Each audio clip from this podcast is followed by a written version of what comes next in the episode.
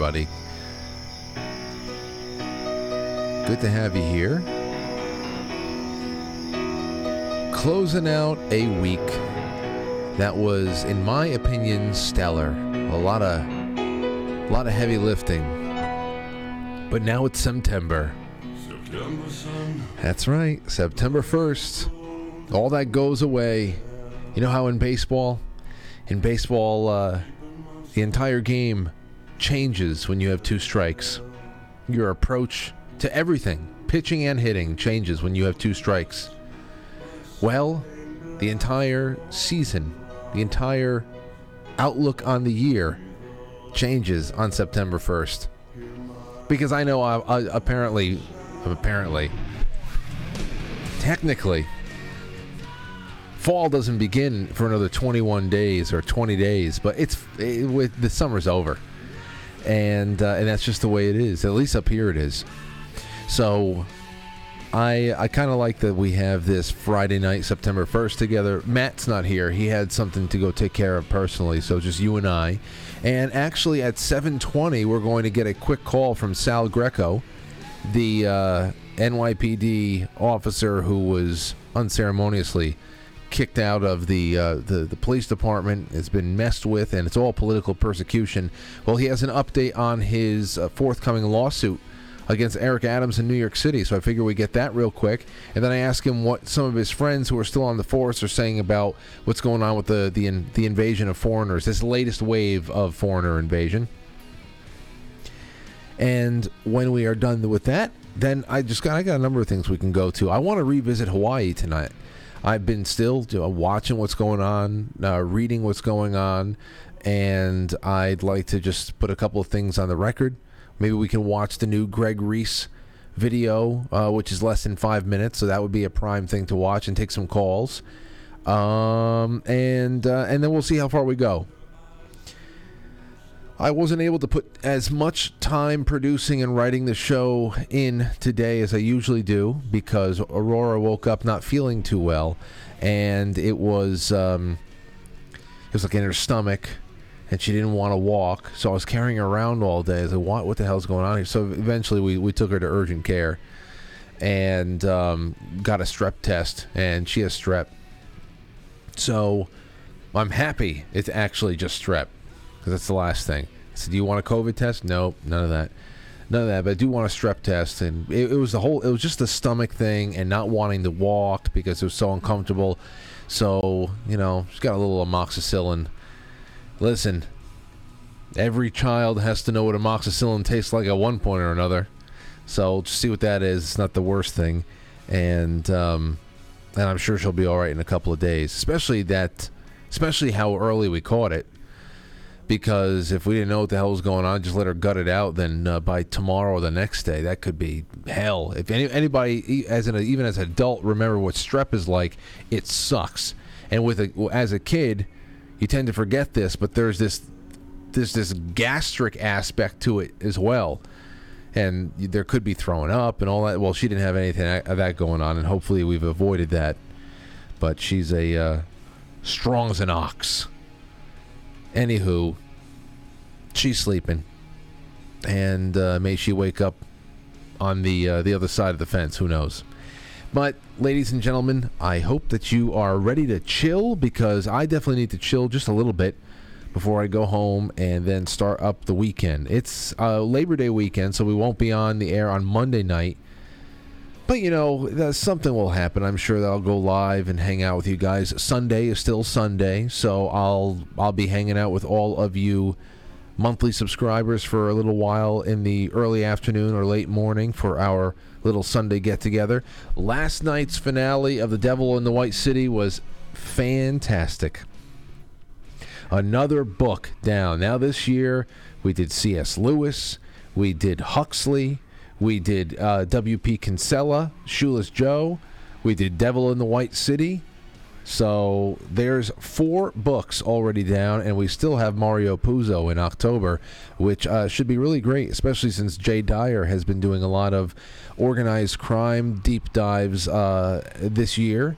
He has a, uh, a couple of um, pretty awesome interviews with Sammy the Bull Gravano that have been out lately. So I think that he's he's definitely going to be in. Uh, he's definitely going to be um, in it and and inspired to read it. So that'll be nice. Uh, I'll be auctioning this off next week. Figure out how to do this. We're going to try to do an auction this time around. So uh, those among you who want it the most, we'll see who really wants it the most. I don't know. We're playing around some things. Definitely going to be still doing raffles, but wanted to see what an auction, what we can do to duplicate an auction in a live radio setting. Anyway, um, thank you all, one and all. Uh, Jeff Harmon next week, perhaps Jay Dyer, and a few other things. But um, I think that's it for the. I think that is it for the announcements. Oh, there is one more. I need to wish little Oliver out there, somewhere out there in the American Midwest. Oliver, well, well, it's Abe Sinclair's son, so I'll call him Oliver Sinclair. Happy birthday, buddy. Got to hang out with Oliver this time last year in Myrtle Beach. He had already gone home by uh, September 1st they they got a they got a, a, jump on that ride home a little bit early, but uh, still hope he had a good birthday today. And I'm just throwing that out there. And you all, as you all know, birthdays, anniversaries, any kind of shout outs, you just email me and I'll see what I can do for you. All right, into the grab bag we go. First one up, a blank screen. Every once in a while, I forget to do that still, but it is what it is. Headline from the Daily Mail Unheard tapes of Princess Diana telling how Charles said he was disappointed when Prince Harry was born because, quote, we thought it would be a girl. And that's been revealed for the first time. Of course, um, I'm sure Charles was most disappointed uh, in Harry not being his at all. But um, you can't have everything, even if you are the cousin of Vlad the Impaler. So Harry is not Charles's. That's uh, that's just one of those things you have to just You got to get over it. Just got to get over it. You wanted a girl? Oh well, at least you it, it, it, let's just start with having a child that's your own. All right, here we go. From Loudwire, a little feather, another feather in the cap of Metallica. They just beat out Taylor Swift for Los Angeles SoFi Stadium attendance record. While Taylor Swift has the hottest ticket going in music world right now, there's now another act that currently holds the attendance record for Los Angeles SoFi or SoFi Stadium. That would be Metallica, who drew approximately 78,000 fans to each of their concerts over the weekend, as reported by the Los Angeles Times. The venue itself has a capacity of 70,240 seats, but Metallica was able to make the most of their production to allow more fans access the show while standing in the Snake Pit.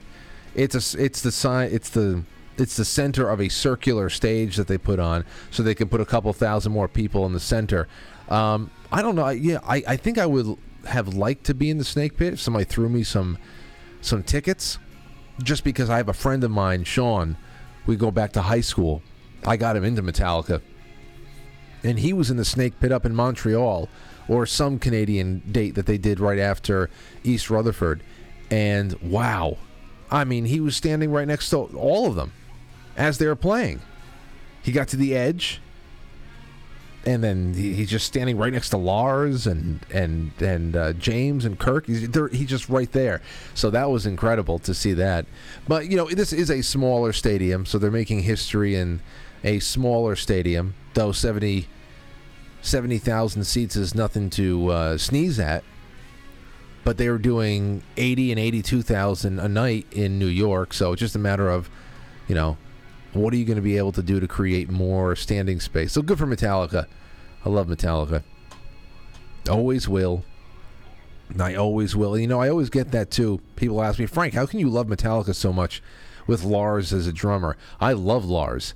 Now, it is true, he just stopped trying after a while, and he was never the most technically proficient. But as far as that band and those drums and the energy, and he always just just gave himself up, emptied the tank every show, and just gave himself up to the crowd. I always love that. So that drew me in. Um, for a while, he was pretty solid. Uh, there's a lot of performances that I love going back to that are just absolutely solid, especially in the 80s, late 80s.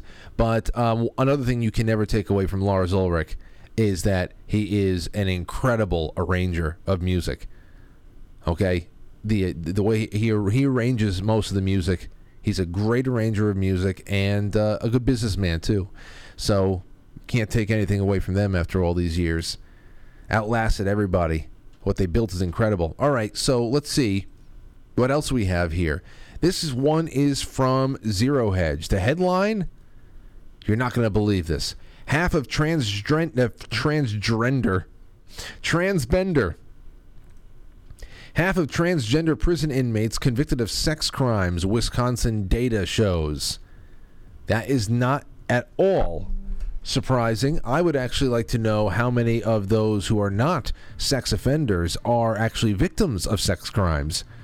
I would like to get a breakdown of the other half to see whether or not they're, because I'm sure many of them are victims as well. And then, of course, to uh, screen them for a couple other things but uh, half of the transgender inmates in Wisconsin prison system were convicted of at least one count of sexual abuse or assault, according to data provided by the Heritage Foundation's Oversight Project. So, that's 81 of 161 transgender inmates at female prisons had a record of sexual abuse. Yeah. Again, not a surprise and it'll fall on deaf ears because it's just whatever. Here's something weird for you. Strange. This is from The Sun. Listen to this headline Death Capsule. The Death Capsule inventor, dubbed Dr. Death, unveils grisly suicide booth. The Sarco pod that asks three questions before suffocating the user. Dr. Philip Nitschke, uh, has been dubbed Dr. Death and the Elon Musk of assisted suicide for his work in the controversial medical area. Look at that. Oh, this this blue pod you get into, and I guess you just say goodbye. He made headlines after claiming his Sarco capsule could be used in Switzerland soon. The 3D printed coffin like pod is filled with nitrogen, quickly bringing oxygen down from 21% to only 1% in about 30 seconds. A disoriented and euphoric feeling then follows before users eventually lose consciousness. You know, they were talking about this in either Alabama or Louisiana recently. There's some kind of controversy. It, it, you know, reignited all of the capital punishment stuff. Though we're not even talking about capital punishment in many ways. We're talking about all the inventive ways we have of killing somebody if they've been sentenced to death. And this uh, nitrogen poisoning or suffocation via nitrogen was what that whole recent article I was I was uh, perusing recently was uh, was about nitrogen. How it takes you out of consciousness uh, really quickly, and then away you go. And people like, no, it's not. It's not humane. It's not. Sa-. You know, we've talked about capital punishment a lot on the show, we had a couple of really big big talks. I'm sure it'll come back up one day. Um, but as it pertains to just getting the job done, I think it's so weird how always just trying to. I mean, think, think about all the things we can be innovating, and the whole how do we find new humane ways of of of putting a convicted murderer into a into the next life how do we bring him to to? I, I mean, it's just so ridiculous. It really is. I th- why wouldn't you just bullet a bullet, a bullet to the head, gone? No, it's inhumane. You're killing the person. You're killing. We're. I mean, we're all voting to kill a person. It's very strange. Now, this, on the other hand, is even strange. It's all very morbid, but um, death takes place due to hypoxia. That's low oxygen in the body's tissues and hypocapnia. That's reduced carbon dioxide in the blood, followed by critical oxygen and carbon dioxide deprivation. We're ready to use it. We're ready to take a number of. Now, here's the thing He continued, the person will climb into the machine and they will be asked three questions and they will answer them verbally. Who are you? Where are you? And do you know what happens if you press the button? Oh, this is. And if they answer those three questions verbally, the software then switches the power on so that the button can then be pressed. And if they press the button, they will die very quickly. You know, I mean, see, this is what I was talking about too with Mike King last night. Um, if you didn't see that last night with Mike King from Profiling Evil, I think it was a really great discussion. Talked about detective work, but also profiling psychopaths, serial killers, uh, cult leaders, cult members. But this is how how is the psychopathy factor not on a stronger trajectory? When I asked him, you know, you know, what is the how is society trending? and what are the what are the things in society that you believe could be if at all producing more of these psychos and and do you think that we have more now than we ever had before and he wasn't sure that we did now, he wasn't sure that we did now I think by merit of population growth alone, your psycho population is going to grow. I think that by merit of over the last couple of years of us becoming the number one consumer of psychotropic drugs in the world, prescribed and otherwise, is something that's going to bring uh, the crazy factor, the detached factor, to a uh, a boil. I think that there's a lot. The, the, the decline in religiosity, in faith broken homes as he said you know it's not you know if you don't have two parents in the house it's not that you're you have a prescription of being messed up which obviously is right because you can be in a household with two parents that are absolute monsters and they kept it together. So i i understand that much but there is a lot there's a lot. Our culture has been fractured. I think that we are probably swimming with undiagnosed serial killers all over the place and then there's just this. There's just this side of the culture. I mean, this is becoming commonplace. The science of suicide, human life being disposable, co- co- feeling the cosmic unimportance. Because you know this is not just about people who are terminally ill. The definitions of what counts as somebody who can go in and petition some sort of a medical authority to have your life ended has gone far outside the bounds of ALS or or some other uh, terrible uh, wasting disease. God help us. It's like rage quitting life. So, th- this is the kind of stuff that I that comes up for me when I think about the kind of um, craziness that a society produces. Because I mean, obviously, we're not talking about we're not talking about somebody murdering somebody else, but that this is a demand and that there is a market a market for this. I don't know. It's just weird. All right, uh, another one. Yahoo. Real quick before we go to our our break and then kick this show off. Weird monkey sightings spread across Florida City, cops say. I knew I wasn't crazy. Strange things occasionally happen at fast food joints, but this, a large monkey, has been seen hanging out at a fried chicken restaurant in Florida. The sighting happened around 9 a.m. on Wednesday, August 23rd, in Orange City, and Popeye's crew manager, Kimberly uh, Villalobos got multiple photos. Orange City is about 30 miles north of Orlando. Quote, I look over and I'm like, is this real? This can't be possible. Lobos told WRBW, this is the weirdest thing I've ever seen, not only working here in my life, it's pretty crazy. Lobos said the monkey was pretty big, too. The report was soon joined by other sightings, raising concerns that there might be multiple monkeys roaming the city. Gotta watch out. Gotta watch out. Orange City police officials got wind of the drama. You know, I wonder if these monkeys are the ones that have the herpes. Because we are covering the the herpes monkeys story from from Florida. There's just too much going on in Florida. I can't outside outside of maybe a 2 week maximum trip to go check out Universal Studios, have a couple of drinks at the Epcot Center or something like that. I don't know it's just I'm glad my mother didn't move down there. Because I, I, I, there would be the, the reports that she would be texting me back.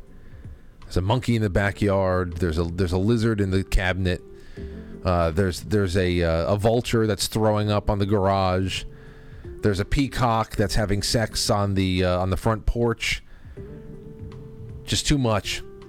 Anyway, have you seen any uh, crazy sights like that lately? Things that should not be.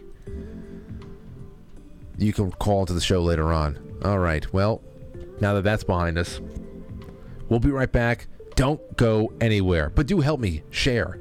Help me share the show with whoever you can. Let's end this week.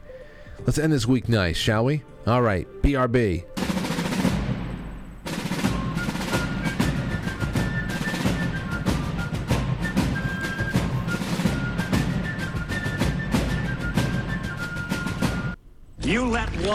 One ant stand up to us, then they all might stand up. Those puny little ants outnumber us a hundred to one. And if they ever figure that out, there goes our way of life. It's not about food. It's about keeping those ants in line. That's why we're going back. Does anybody else want to stay? Let's ride!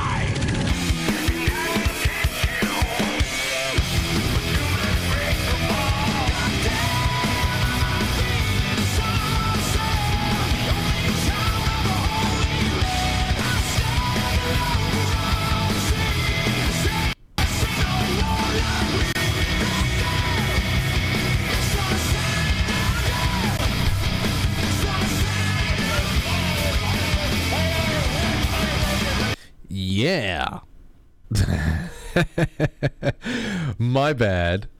I didn't mean to do that. I'm having some pretty severe uh, computer problems over here. And the computer is only three years old, but I have to replace the video card. I bought it, and I have it on the schedule for September 16th to have a big upgrade day over here. My buddy Derek plays bass for Set the Charge. He's also a uh, IT whiz. He's going to come over here on the 16th. I hope I can last 15 days. It is getting bad over here. I know you see some of the guests that are coming in from Zoom just disappearing and reappearing on the screen. Well, that's all you see over there. For me, I have three computer screens in front of me. They're all very, very uh, carefully organized how I get all the media done, how I produce the show. All three screens shut off for maybe about a, a, a split second. For about split second, all the screens shut off, and then they flash back on. When they flash back on, the start menu, which is on the uh, the far left screen over here, pops over to the far right screen over here. Then they immediately flash back off again. That's what the second disappearance is when everybody's on the screen. And when they come back from that blackness across all three screens, then the start menu is back on the far left screen. And this is now happening multiple times an hour. And over the course of that intro video that I just played, I heard for the first time the sound now doing little hiccups during these uh, these spazzes, these seizures that are going on. I hope it is only the video card that is the problem. Because if we start talking motherboards and shit like that, I might as well just do another fundraiser, another money bomb fundraiser, and start building a new computer which is ridiculous because this is one hell of a machine that we custom built so that we didn't have to worry about this shit for, you know, five years. At least five years. With, with of course, some responsible maintenance and responsible usage, of course. Anyway, I just wanted to uh, to put that out there. I'm dealing with a lot of technical issues, and I, I hope it's not it. I hope it's not cutting into your enjoyment of the show. All right, so here is what we got going on tonight. First thing up, I want to bring back a guest that we spoke to last a couple of uh, couple of months ago, Sal Greco. He's coming on with us again in just a second. Just so you know, I mean, we, we the last time that he was on. Actually, know, Sal's here right now. Sal, how you feeling?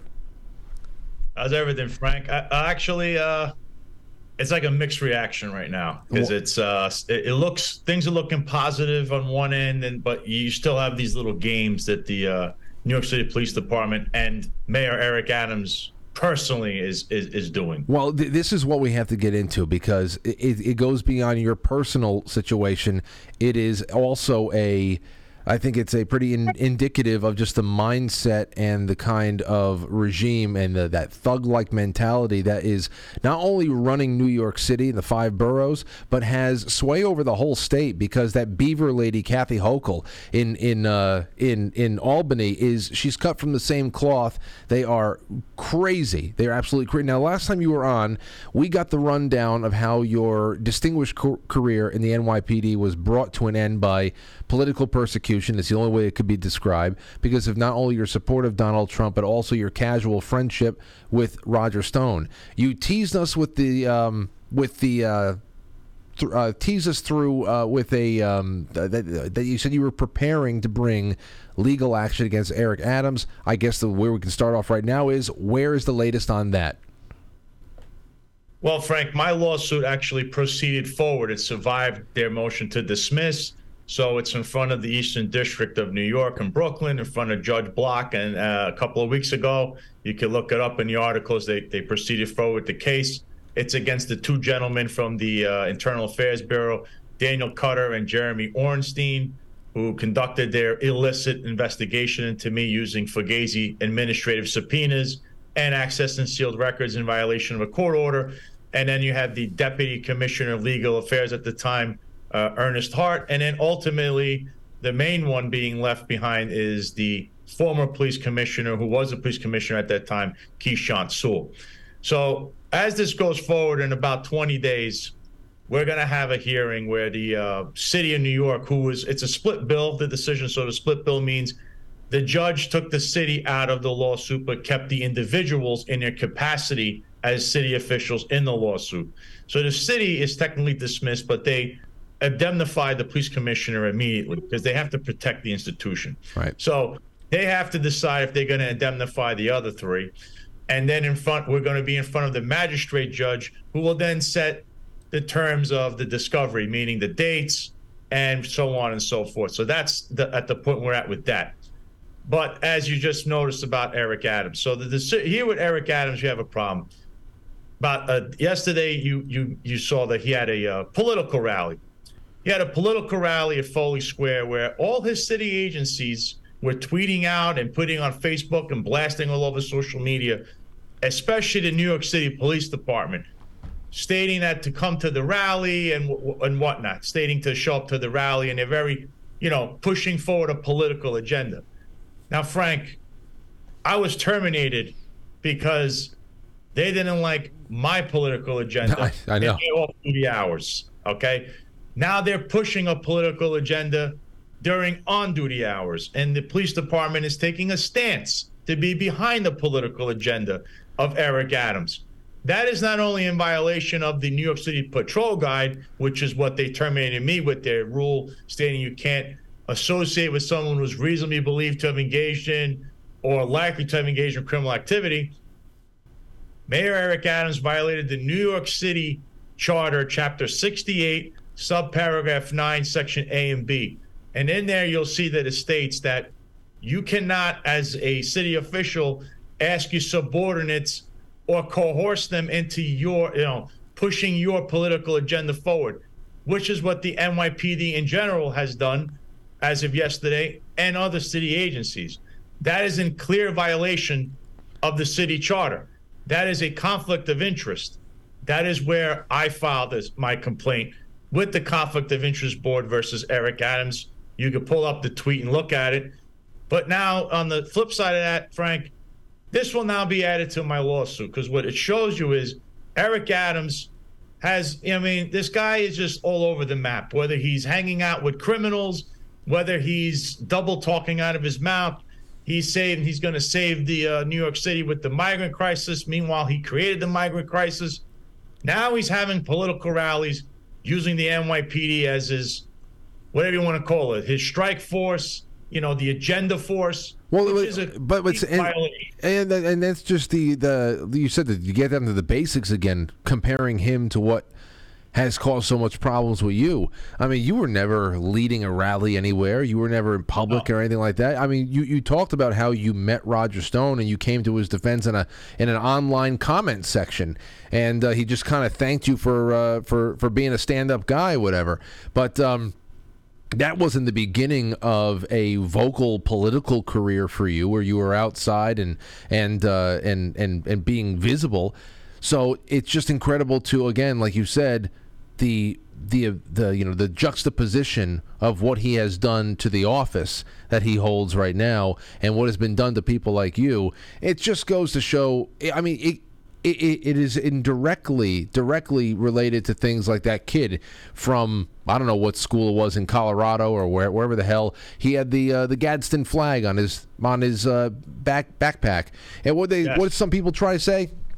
Oh, it doesn't have any kind of any kind of historical ties in tie-ins to one bad thing or another. But recently, we are projecting it as a bad thing. Therefore, by association, no more American history, no more freedom of speech.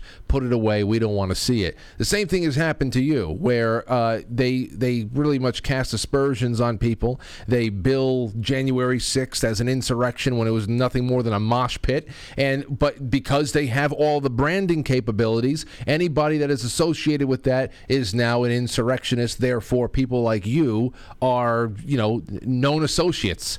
So it's it, it is just a, a horrendous inescapable um, psychological fight here because obviously they, they don't hold themselves to any of the same standards. That's correct, uh, Frank. And also, while you mentioned this, is funny because there was a New York City Police Department sergeant that had uh, she had, had lost vacation days and was suspended for having a, believe it was a Punisher patch on duty Uh-oh. on her a body armor or something. It's on her garment, on her uniform. So they suspended her for this, stating it's political in nature. But then, how are you allowing your police department to push a political agenda? publicly. This is in direct violation of the city charter and the NYPD patrol guide. See, Mayor Adams is full of unethicalness, we'll put it like that. Whether it's what he does in his personal life, hanging out all night long in these nightclubs, which, by the way, the nightclub I mentioned last time, Con Sofritos. Here's here's what happens at Con Sofritos. The owner, well, we thought the owner of the place was Jimmy Bronx Cafe, Jimmy Rodriguez Jr. He had a place called Jimmy Cafe back in the day in the Bronx.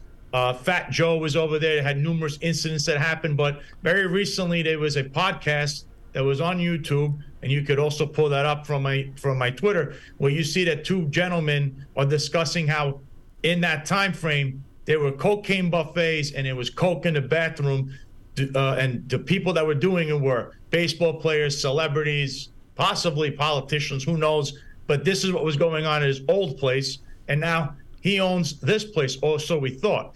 The actual owner of Con Sofritos is Police Commissioner Ed Caban's brother. This is now a fact. It's a known fact. The owner on paper is the police commissioner's brother. They are associating with Jimmy Bronx Cafe in the late 90s ran over his wife or tried to and was arrested for this. Caban's brother, Ed Caban, his other brother, see, Richard is on the deed that he owns Con Sofritos, or he's one of the owners of the corporation. The other brother, Ruben Caban, he had to leave the department because he was involved in a sexual harassment case. And the other brother, James Caban, he was arrested while he was a cop. He was terminated and then later on arrested again because he's nicknamed the slumlord of the Bronx. Now you can see there's a picture of them all together with Jimmy Bronx Cafe and Eric Adams. So Eric Adams allows this insanity to go on in front of him where they're associating with numerous people that they shouldn't be hanging out with, including other cops. There's other NYPD personnel that is also frequenting this place, which is a known drug den. I mean, there's allegations of drugs that needs to be looked at. There's other allegations also that I hear about this place, but they're pictured there with them. So then why is it okay for your police commissioner to be hanging around quote unquote people likely to have engaged in criminal activity, but you terminated Sal Greco for that, stating that Roger Stone is someone that is likely to have engaged in criminal activity.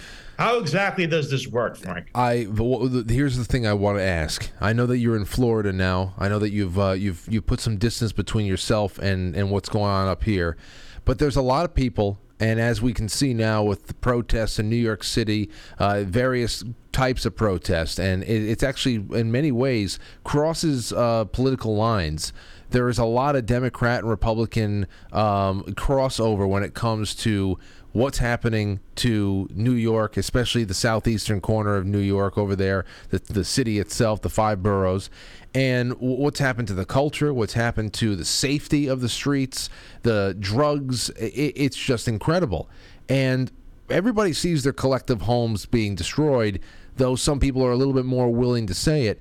What do you think about what do you think about the chances of New York being able to ever recover its soul again? Is it just is it is it gone? Do you have to wait for a generation, a few generations from now? Does it need just to be flushed out, or you know, there's a lot of good people who are staying behind and who are you know you know digging their feet in the ground and they want to fight for their home.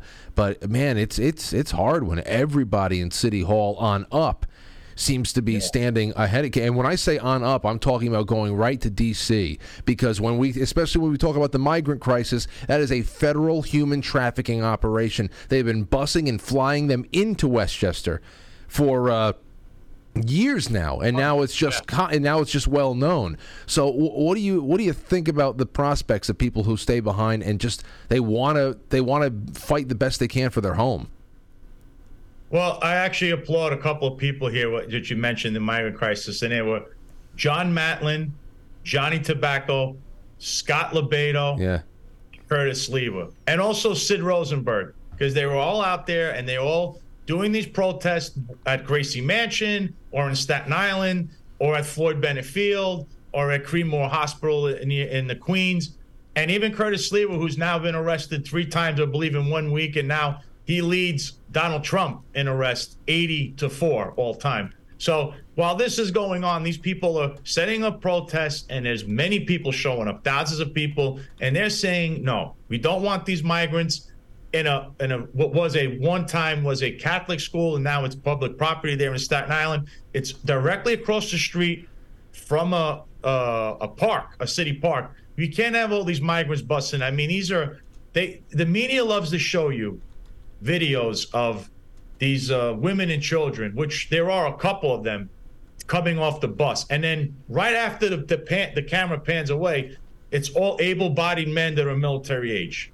So, what do you think is going to happen when third world country people who have no education, no skills, they don't speak any language, they can't get a job? What are they going to revolt to? What are they going to go to, Frank? I, I can tell you exactly what's going to happen. Crime's going to be skyrocketing. And you don't know if there's any predators there because you've heard of cases in the in Buffalo where a migrant has raped somebody. I hear stories about the Roosevelt Hotel. There's stories there that are not being reported. Remember, illegals do not report crimes if they're if they're victims of crimes. They don't even know what to say or do. They don't speak a word of English. So this is one for for one instance, it's a problem from yes, Washington D.C. Joe Biden is the is to blame for a lot of this. You must close the border as RFK Jr. himself, a Democrat, stated to a crowd of 1,000 people, unlike Eric Adams with his 200 people, when most of them were cops uh, yesterday. RFK stated that you must close the border in order to save the United States. Eric Adams will not utter this. And I'll tell you why Eric Adams won't utter this. He has a flailing mayoralship. Everyone around him gets indicted. He hangs around criminals day and night. The NYPD despises him. His sanitation, fire department. Everything's up in an upheaval, and he's partying all night long with felons and Fritos every night. Meanwhile, you have all these problems of migrants coming across, and he can't state the obvious. Joe Biden, President Biden, needs to say, you need to close this border. He won't say this because he needs to pander to the progressives because the progressives are going to vote. And if he doesn't have these people voting for him, he only won his primary, Frank, by 6,000 votes. 6,000. And now you got to figure how many of these 6,000 have the migrants sitting in front of their house. And I understand, I understand that city council is full of progressives. So it's really down to the voters in New York.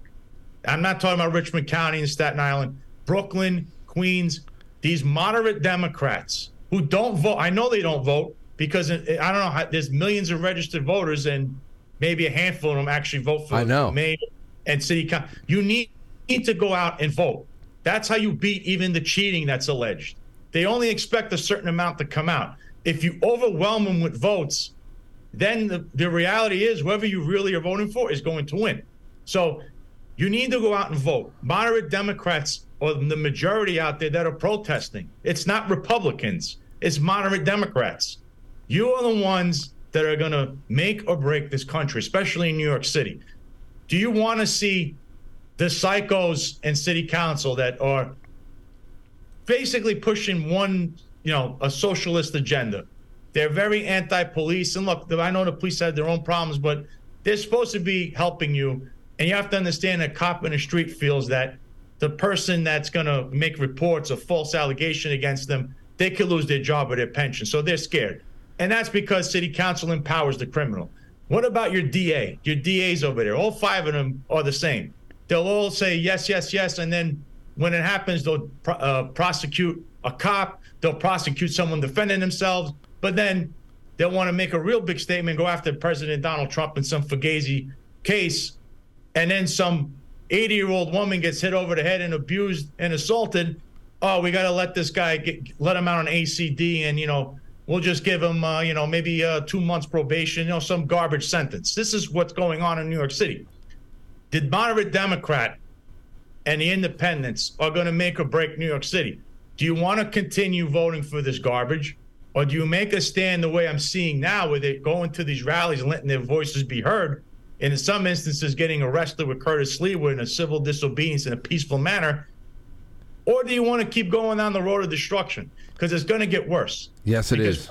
Homelessness is out of control.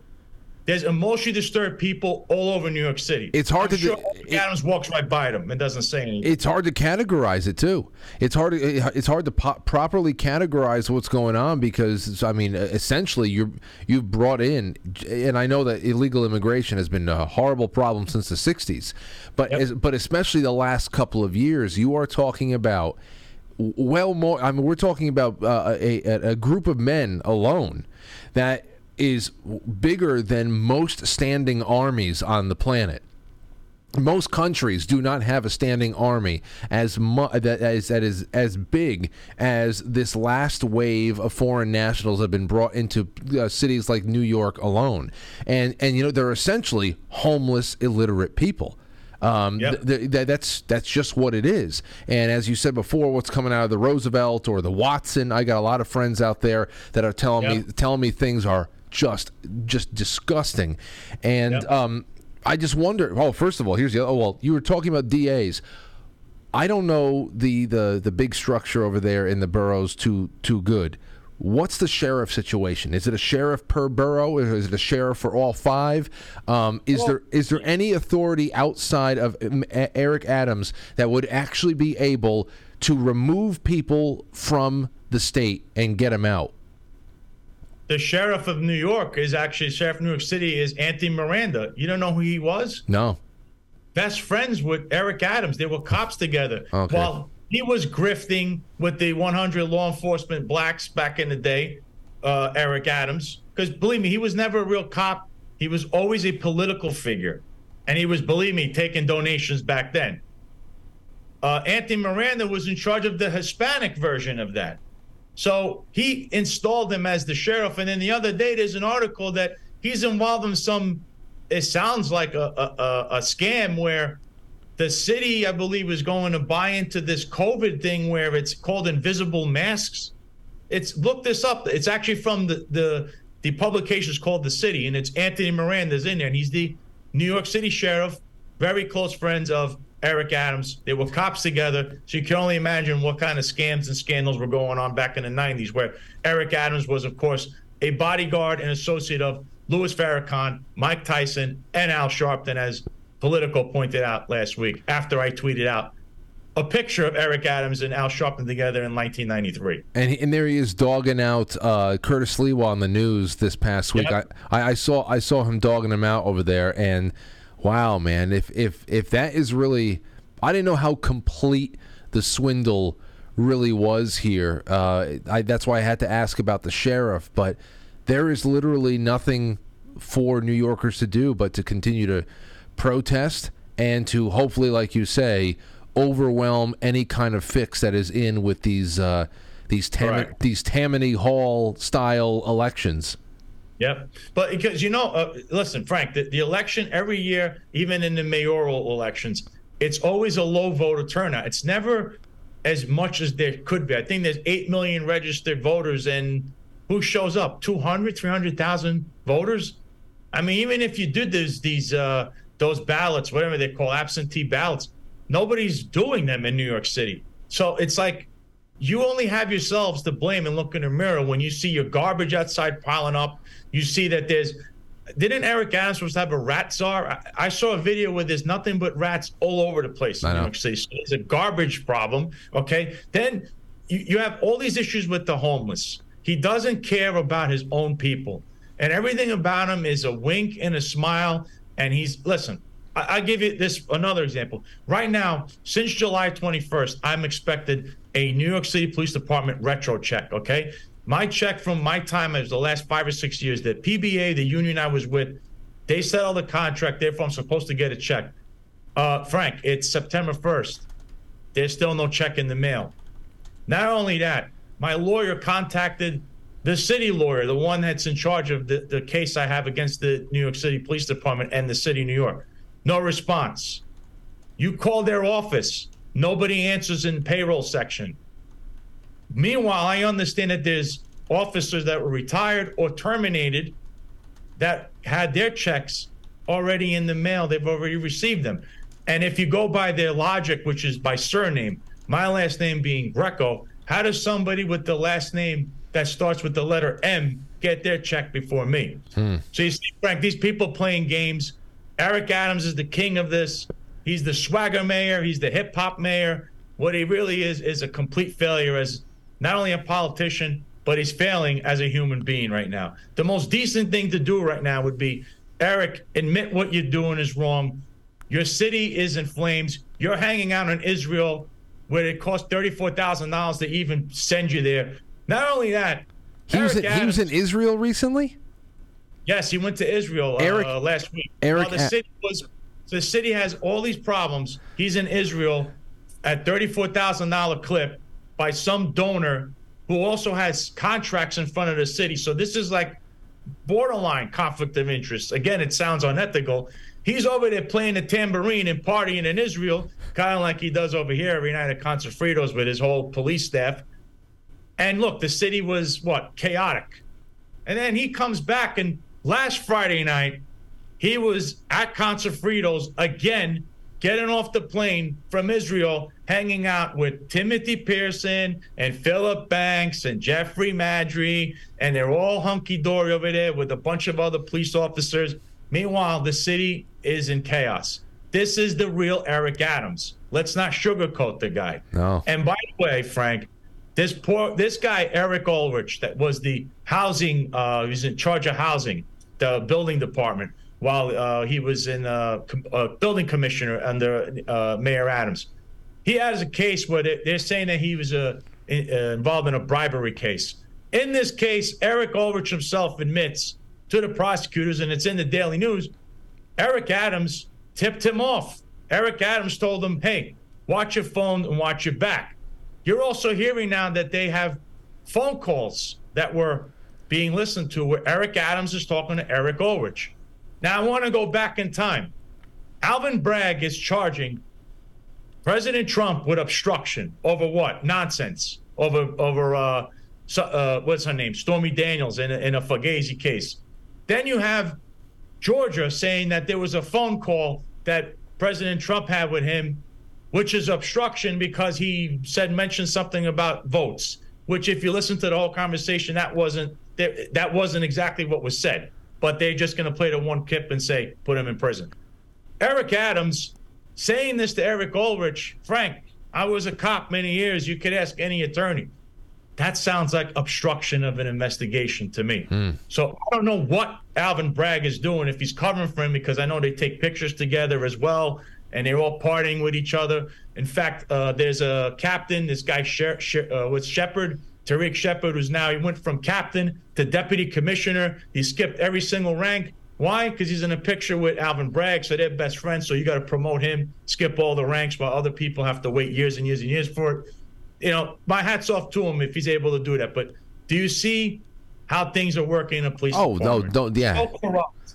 yeah. It's so corrupt. It blows away any error ever in New York City that involved the mayor and the police department when they had the mayor's office and the police department, uh, the NYPD. This is a, a total uh, sham and a disgrace. I, th- I don't know if I brought this up the last time you were on Sal, but uh, on Netflix they have a they have a, a series that they produced maybe about a year or two ago. It's called Fear City, and it's all about it's all about uh, the uh, yeah you watched that one.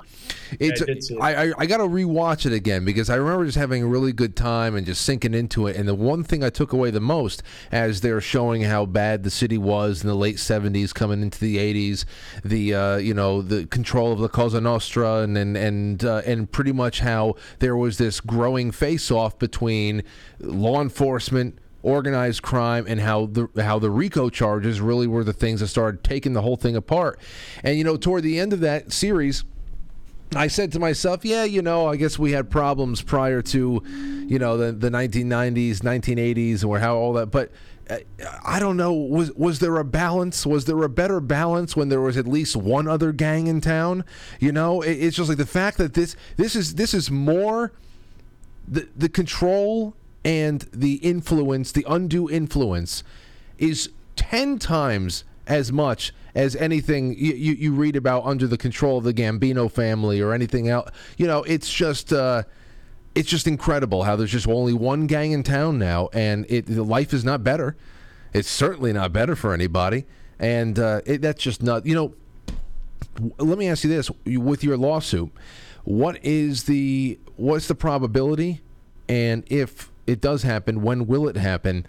Are you going to be able to be in the same courtroom with Eric Adams? Will he have to go and face you, or will he be able to have have himself represented by proxy? Well, uh, he would definitely be subpoenaed. I have the access. I have ten people that I could call as witnesses, and he would be obviously the final one because it'd be a good showdown between my attorney, who knows him very well, worked with him, and uh, they're kind of like oil and water. So it would be my attorney, Eric Sanders, who at one point was the vice president of the Guardians, the same group that Eric Adams thinks he was in charge of at one point, versus Eric Adams. He would definitely be subpoenaed because number one, if you remember with the Cardi B incident, Eric Adams was the one that stated that the, the NYPD and the city stated that there was a court order, and meanwhile there wasn't ever a court order. In fact, Eric Adams stated that she was invited to the police academy. He was upset he wasn't invited there when she was there, and that we don't discard people. Further, in, in furtherance of this case, now you have the Con Sofritos angle. You have Ed Caban's, police commissioner, who was the first deputy commissioner and also had his hands in my termination. His brother hanging out with his brother, and then also hanging out with this guy, or they own this place together. It's a, it's almost laughable to think that there's nothing going on there because this guy has a history, Jimmy Cafe. There, he has a history of being involved in narcotics from when he was in the, the first place he had. Right. So there's a relationship there. That's an issue. That's a big issue with the police department under that very rule they terminated me for. Eric Adams is standing right next to him. He's approving this. Eric would have to answer for this. And now, this latest case where I filed my complaint with the, the board of uh, the sit the the conflict board, your problem here is Eric Adams is using his police department to further his political agenda, and that's you. That's a big no-no. And unfortunately for him, and unfortunately for me, that's what he terminated me for. Is on the political agenda. Nobody likes the MAGA crowd, right? I was the big MAGA cop because I'm friends with Roger Stone, right? And I supported President Trump. Well, the- I mean, the- will sound- my argument. The reason why I ask is because unless he has to actually go into a courtroom and take time out of his schedule to be seen physically in a courtroom, I I, I doubt you're going to get your the the lawsuit is even going to get a substantial amount of media coverage if he can just allow this to happen, you know, be fought by proxy or something like that. I think it is so important to be able to have to to be able to create an opportunity where you can face him in a courtroom. Well, that's that's the whole thing, Frank. I'm sure that he's going to have, you know, uh, you know, his uh, snake oil salesman kind of lawyers try to hide behind them and say, "Oh, well, he's the mayor." Unfortunately, not only does he have the fact that he's the mayor and he's the only one that could terminate the police commissioner who's hanging out with criminals right in front of him, and he's not saying anything about it. His behavior with this complaint I just filed is another issue, and then Frank, his own investigations. He was investigated for being involved with Mike Tyson, Louis Farrakhan, and Al Sharpton. He was a bodyguard and an associate of theirs. I was terminated, and they wrote that I was uncompensated security for Roger during January 5th and 6th. I mean, it was a complete fabricated, made up charge. There was no evidence to this, but yet they kept it on there and they kept harping this their whole time. So there's a contrast to how I was treated right. and how Eric is treated. And I know he had big time attorney Norm Siegel at the time, and he'll probably run behind Artie Aidala, who I don't know the last time that guy ever won a, a case in New York, a big one that is. He's probably going to hide behind him now. So we're going to see how this plays out. Obviously, it's like a, a chain, like a ladder. You yeah. go, you know, step up the ladder little by little. Obviously, I have access to Keechant Sewell's records. I have access to the police uh, commissioner's office because she was left in a lawsuit. We will lead to Ed Caban, and then ultimately how does anyone shut down the fact that Eric Adams has his fingerprints all over this? Well, uh, we're we're going to have to see. We're going to have to see, and I, I, of course we'll have you back for, for periodic updates because I, I am really interested in this. I think it's a really uh, a great story, whether you're a New Yorker or not, to follow along from uh, or with. I let me ask you this one last question before we wrap this up. Um, and it's a little bit more just generalized your police work. You were talking about the homeless. You were uh, before how bad that's getting. Obviously, it's being exacerbated by a number of things. Uh, just the the economy in general, uh, how culture has degraded. We have so many drug issues. The drug issues continue to to change. I mean, we had. Were, were you around uh, at all when this whatever the hell this this drug called Tranq is? Started showing up? Were you actually working the beat? Were you were you on on the streets when this started showing up? It's in many major cities now. It turns people into literal standing in place zombies, and it, it's it's it's really it's it's quite disturbing to watch. But um, so were you around for that that that drugs arrival? I was actually working. I remember seeing many people that would be just hanging out in the street, and I would, you'd almost look over and say, "How is this guy standing?" Because you know, if that was a regular person, he'd fall over, and you could tell that he was high on something. We just didn't know at the time what that was, and then you would just call the ambulance and say, "Hey, you know, take him to the hospital and you know, detox the guy because he's just standing there, kind of like a zombie." But how he doesn't fall over, I don't even know because yeah, you would fall over trying this. They're so twisted. Some, super hyped up, uh, you know, intoxicant that he'd take or something. I don't know what he was on, but I've seen this, in, you know, over the years. I mean, I started in 08, I started in Crown Heights, so I've kind of seen it all from Crown Heights to Coney Island, back to Queens, South Jamaica, uh, the Bronx, Brooklyn.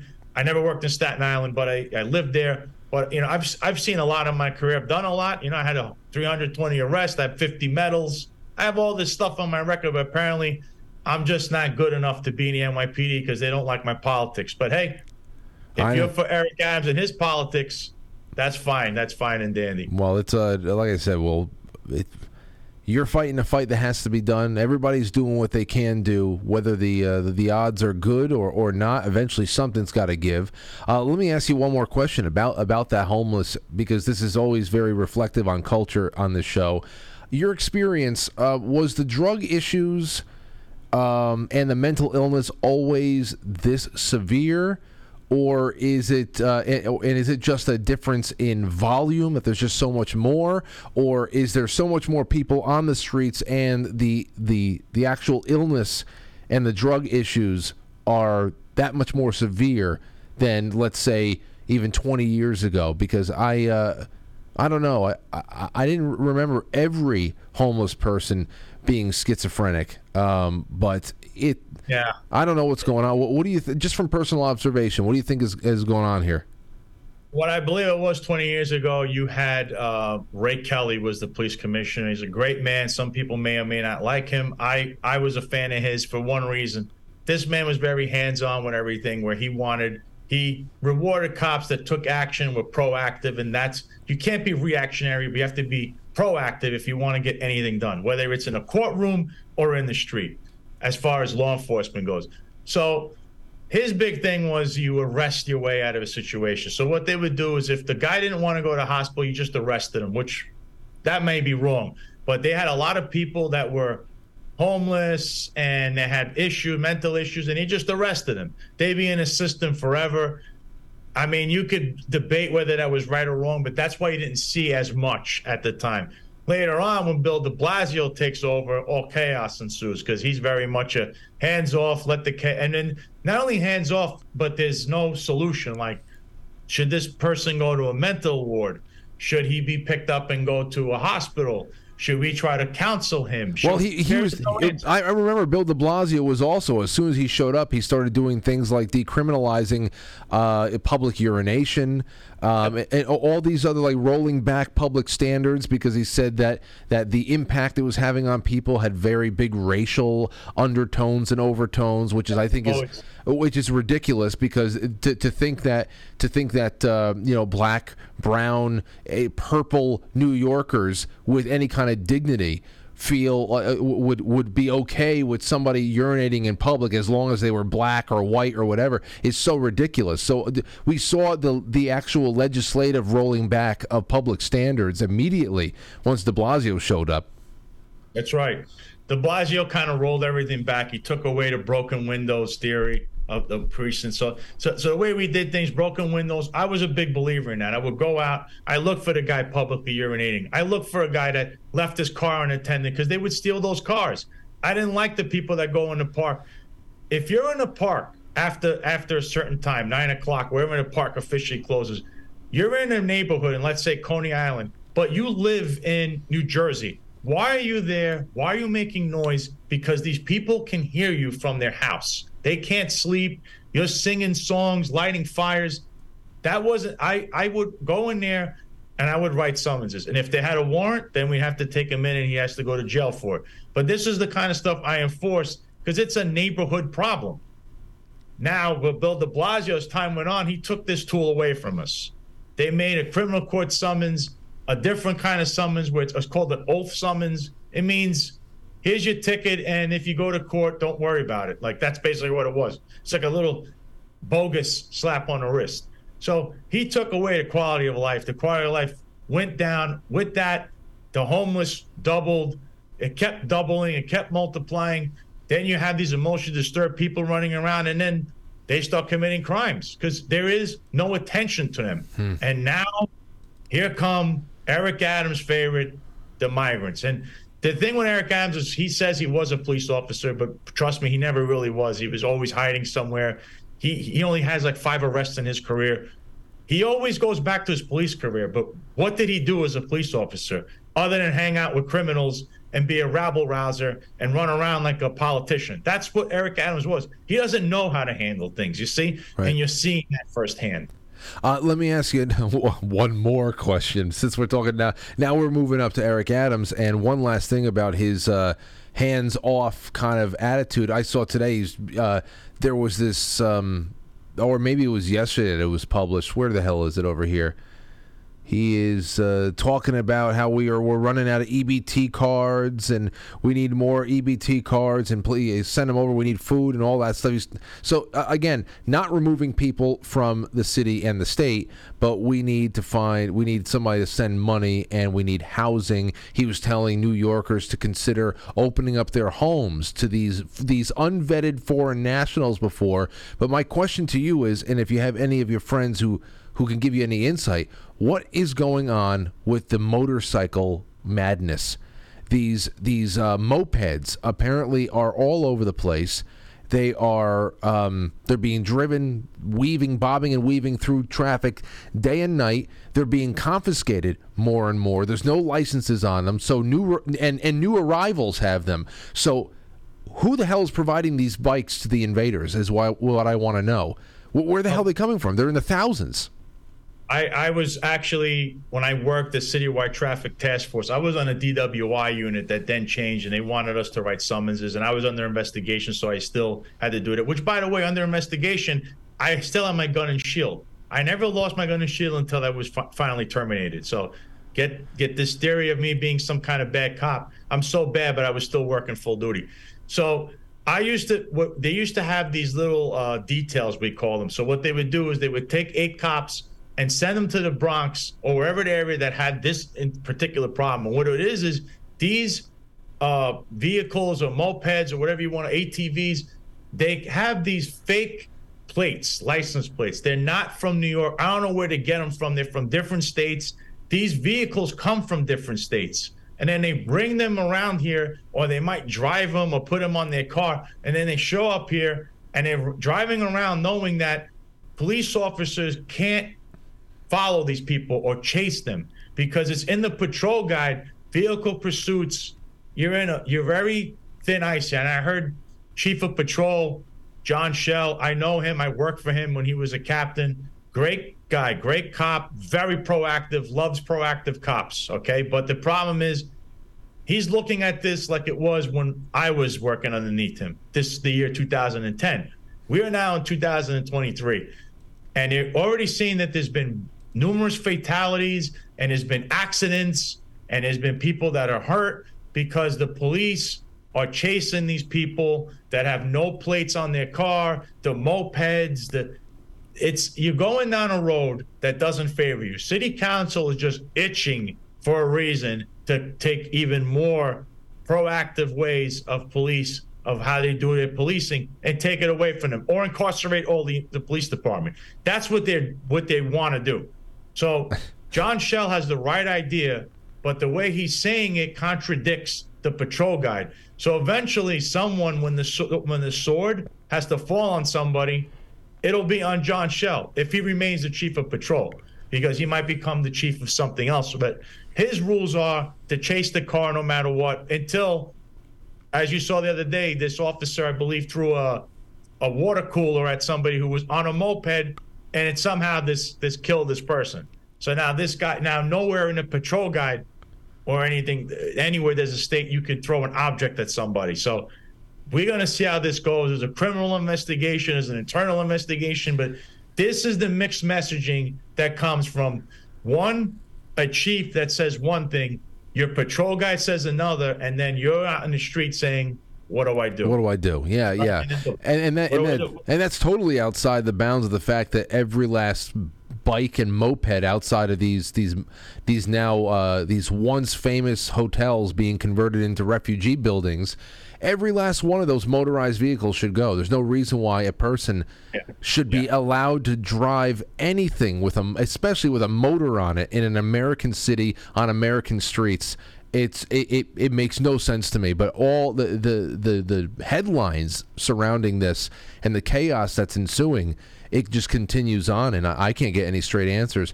Sal Greco, uh, let everybody know where to find you, how to support you, and we'll we'll have you back soon. I think you might even come into the studio sometime late late uh, uh, October. That would be really fun. Well, that'll be a, a, a night of just talking shop, and uh, I want to ask you about every time you work security at Yankee Stadium. I want to I want to talk about everything. So uh, where where do people find you? All right, so you got anyone out there? Uh, you can find me on Truth Social at Head of the Table. On Instagram, it's at the Sal Greco. On Twitter, it's at the Sal Greco. I do have my own website, as Frank correctly stated. It's the Sal Greco. Okay. Oh, I'm sorry, salgreco.com. You go there. I have merchandise for sale. You can see the shirts there. I do have the shirt that one of our friends uh, did buy from from me on the on my my other website. Sal Greco did nothing wrong. Uh, also, there's a support button. So if you do want to send me a generous donation, that helps me go a long way with everything. Because you know, as you could tell, right now I can't even get the money that's owed from me. That this could become a another issue that surrounds my lawsuit. So you can hit the support button or you go to the other button on the front of the page that says get in the fight. That also leads to the donation page. And, uh, you know, I'm, I'm very thankful for the opportunity on your show here, Frank. Last time I came on and it was an outpouring of support. There were a lot of people that donated. There were a lot of people that bought products, and uh, I'm really grateful for it. You know, God will see everyone through this. I'm not doing this just for me, Frank. I could have easily just gone away. I could have probably even asked to get a job with uh, President Trump himself. But I'm sitting here with my two feet dug into the sand, going up against this entire establishment because they're all corrupt. And I'm putting a light, just like you shine a light on cockroaches. They always scatter when you do that. That's all I'm doing because behind me is all of you as people. I'm just your vessel. Once I get this through, once I face these guys one on one in a court with whatever happens, there'll be plenty of others behind me that have their own cases against people. And if you're wrong, if you're not wrong, if you're not guilty of anything and you've done nothing wrong, then you fight for what you believe, and that's something my father believed in, and he installed in me, and I believe it, and I and I take it out of my actions. You could see I'm not a liar. I don't like to lie about anything. Everything I say, if you do the research, you're going to say, "Wow, Sal Greco is right." That's how it was when I was a cop. That's how it was when I was in Bensonhurst. That same thing when I come there, Frank, and I tell you which is the best pizza because I hope we have Frank Pepe's that night. So that's what I'm waiting for. I'm hoping that we have. Uh, a nice little pizza party when I'm there and have some good pizza because we're two paisans. So uh, I'm looking forward to that. And uh, thank you everyone for your support. God bless you. God bless you, Frank. God bless everyone else out there. And uh, keep me in your thoughts and prayers. Oh, they, we definitely will at the very least. Thank you so much, Sal Greco. We'll talk soon. Thank you. Thank you, Frank. All right. Be well. There he goes. SalGreco.com and at the Sal Greco on Twitter and Instagram. And there you there you have it. I said, "Hey Sal, you want to come on for 20 minutes?" It's 8:05 right now. You know, well, hey, you just you just go with it. And I I just kept up kept coming up with questions and he kept giving me great answers and oh man, I can't wait to have him in studio. That's to be a fun night. I've got so many things. Like as far as I have a lot of questions about police work. Uh, these these supposed um, ice cream ice cream truck wars. Uh, you know, like I said, if you ever been to or, or you know unknown places in New York City, little known places. I just want to learn like uh, I want to just like I don't know. I want to unlock secret knowledge. When he comes up here, we'll hang out. Maybe we'll do that. On, it'll definitely be on a Friday night in October, probably late October. All right, we'll be right back. Don't go anywhere, ladies and gents. Thank you so much. We're going to take your calls, and I want to do a little bit of a Hawaii roundup soon too on the other end of the intermission. So don't go anywhere. Keep sharing. Invite your friends here for the last half of the week. It's intermission time, folks. Time out. To press the like button. Thank you. Ladies and gentlemen.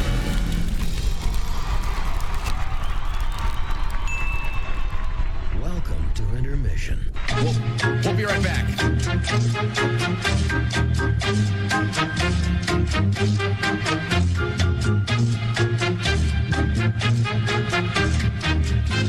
Yeah, intermission.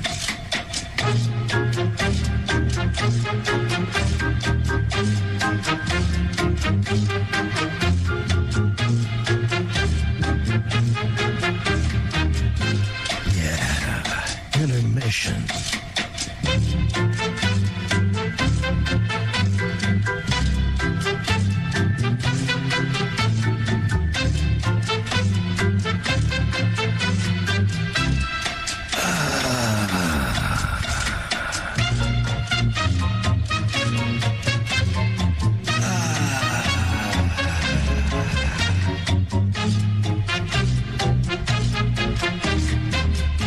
now entering quite frankly. Quite frankly. Quite frankly. Quite frankly. Quite frankly.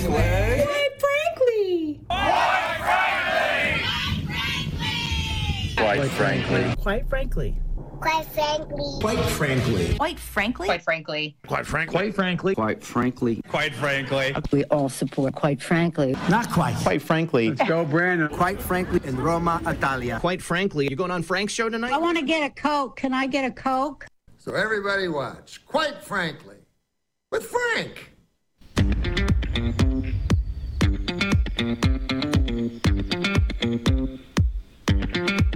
Quite frankly.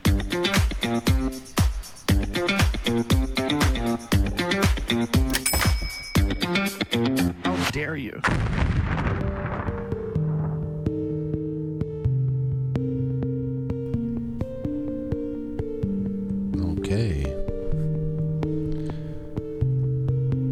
Ladies and gents. Welcome, welcome. Let me see.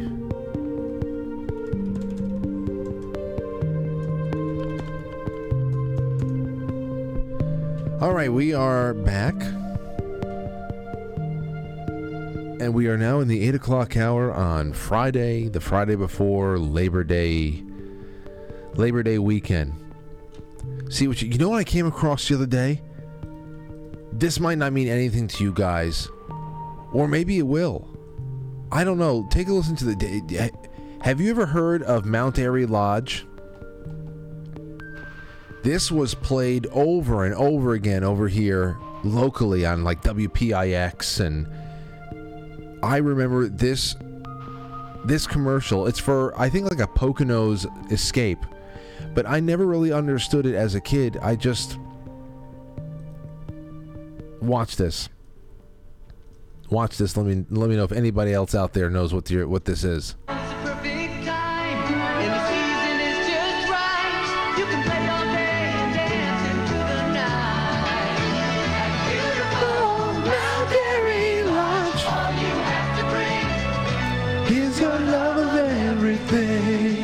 Reservations, phone 1 800 441 4410. Beautiful Mount Airy Lodge, all you have to bring is your love of everything. And what the hell is that, that kiss on the nose? It's so sensual. And this popped up on Instagram the other day, and I said, Yes!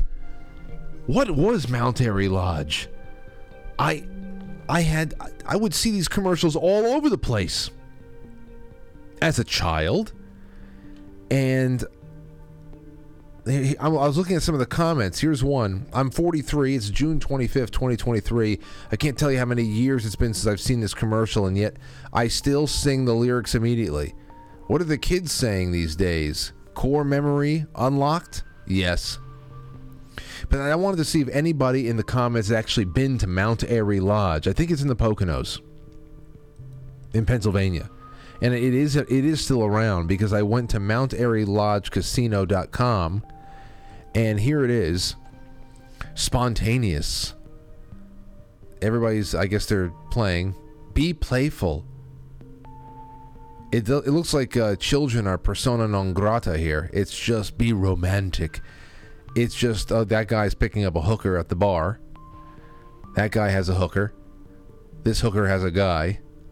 Oh yeah, she's. uh, You know what that look means? You know what that look means? She's about to get laid. So what is Mount Airy Lodge? Is this a brothel? I don't get it. You had people doing uh, somersault dives into the pool in the 1990s commercial, and uh, all I see on MountAiryCasino.com right now is just people who are about to get laid. Do they provide the women? Do I have to bring somebody? The- uh, so, does anybody know what goes on at Mount Airy Lodge?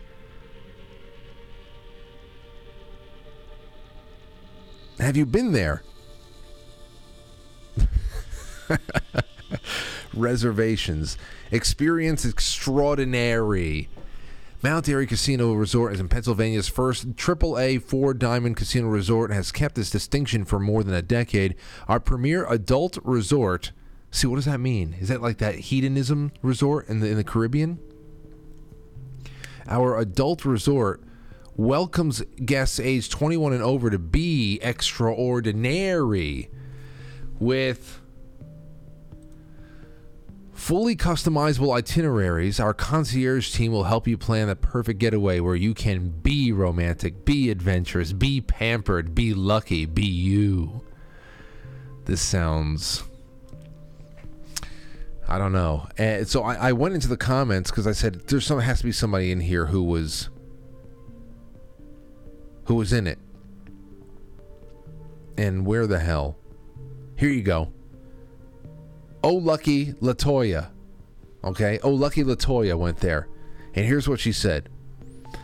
The Hubs and I fell for this excellent marketing and commercial and went there for my honeymoon. Honeymoon in 1999 before there were online reviews to peruse. It was like something from The Shining.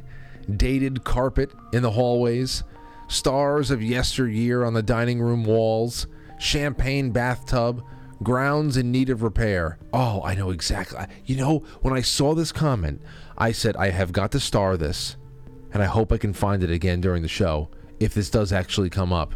And I saw it here. See, I want to, I want to, I want to do this with you guys. Matt would probably have really um, had something to say about it, but I can totally get that. And I was hoping that she actually said something about the carpet. What was the state of the carpet? Lauren, Lauren just texted me. She says, "Oh my God, I still know all the words. I know it is it is truly a core memory, especially up here in the Northeast, because you know th- that Pennsylvania. It's it's really. I guess they they must have uh, they must have been advertising in Ohio as well, and but my gosh." Beautiful Mount Airy Lodge, all you got to bring is your love of everything. And they played it nonstop. And, you know, I never actually understood what the hell it was, even as a kid, even though people were jumping into pools and stuff. Then somebody under that said, uh, before the Poconos became ghetto as hell. The stars of yesteryear comment on the dining room walls, that is something that is very liminal. And I understand what you I, I understand exactly what you're talking about. Like you go into the dining room and they want it, they just want you to feel like you are surround, surrounded by images of elegance and high life. So they're going you you would walk into I can I can just see it. You walk into this dining room I wonder what the wallpaper looks like, what the chandeliers, what the, what the lighting in that place were like. Um, it's probably chandeliers with missing crystals, things missing from it, just fell over the years from all the Ghostbusters that came in there, and to remove the the demons that have uh, cropped up.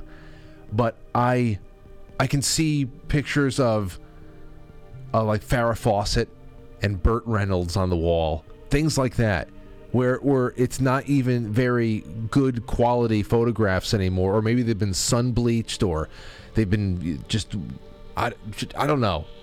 You know what I mean? Champagne bathtub and grounds in need of repair. I can smell the carpet. Can you? I can smell the carpet. But uh, yeah, the marketing team they deserve lifetime achievement awards. Somebody said they should give a they should give the marketing team an Emmy. I think they should get a lifetime achievement award. I will be able to sing that song on my I'm not even gonna say it. Yeah. Lauren just says the love of everything taking on a new meaning. I know they have they have everything there. What do you have there? Is there anything that you don't have here in Mount Airy Lodge? I should call them up on the show one night and ask them. The, but again, look at this. Look at the end of this. Can I fast forward? I want you guys to really take a look at this nose kiss. That if I ever had anybody come in and just this guy is kissing this girl's nose.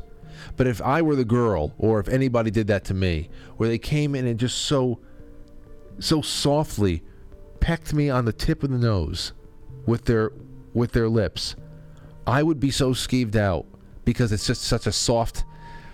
Like you know, if you're gonna kiss my nose, then kiss it hard. Don't softly kiss my nose. What is this? Tickle me with a feather next? But it's so weird. Look here. Let's watch. Bring it home. Bring it home.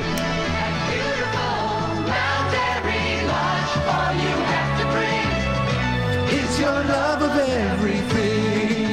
Your kids home. Mount Airy Lodge hates your kids. Come and jump in the pool. For reservations, phone 1 800 441 4410. 4410. Remember, no kids.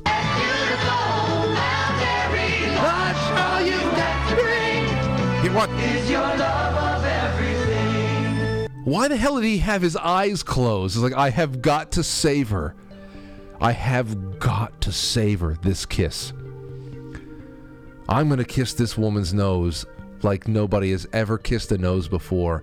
I want I when I close my eyes again after this evening, I want to be able to taste her nose. Still, I want to be able to recall the taste of the tip of her nose.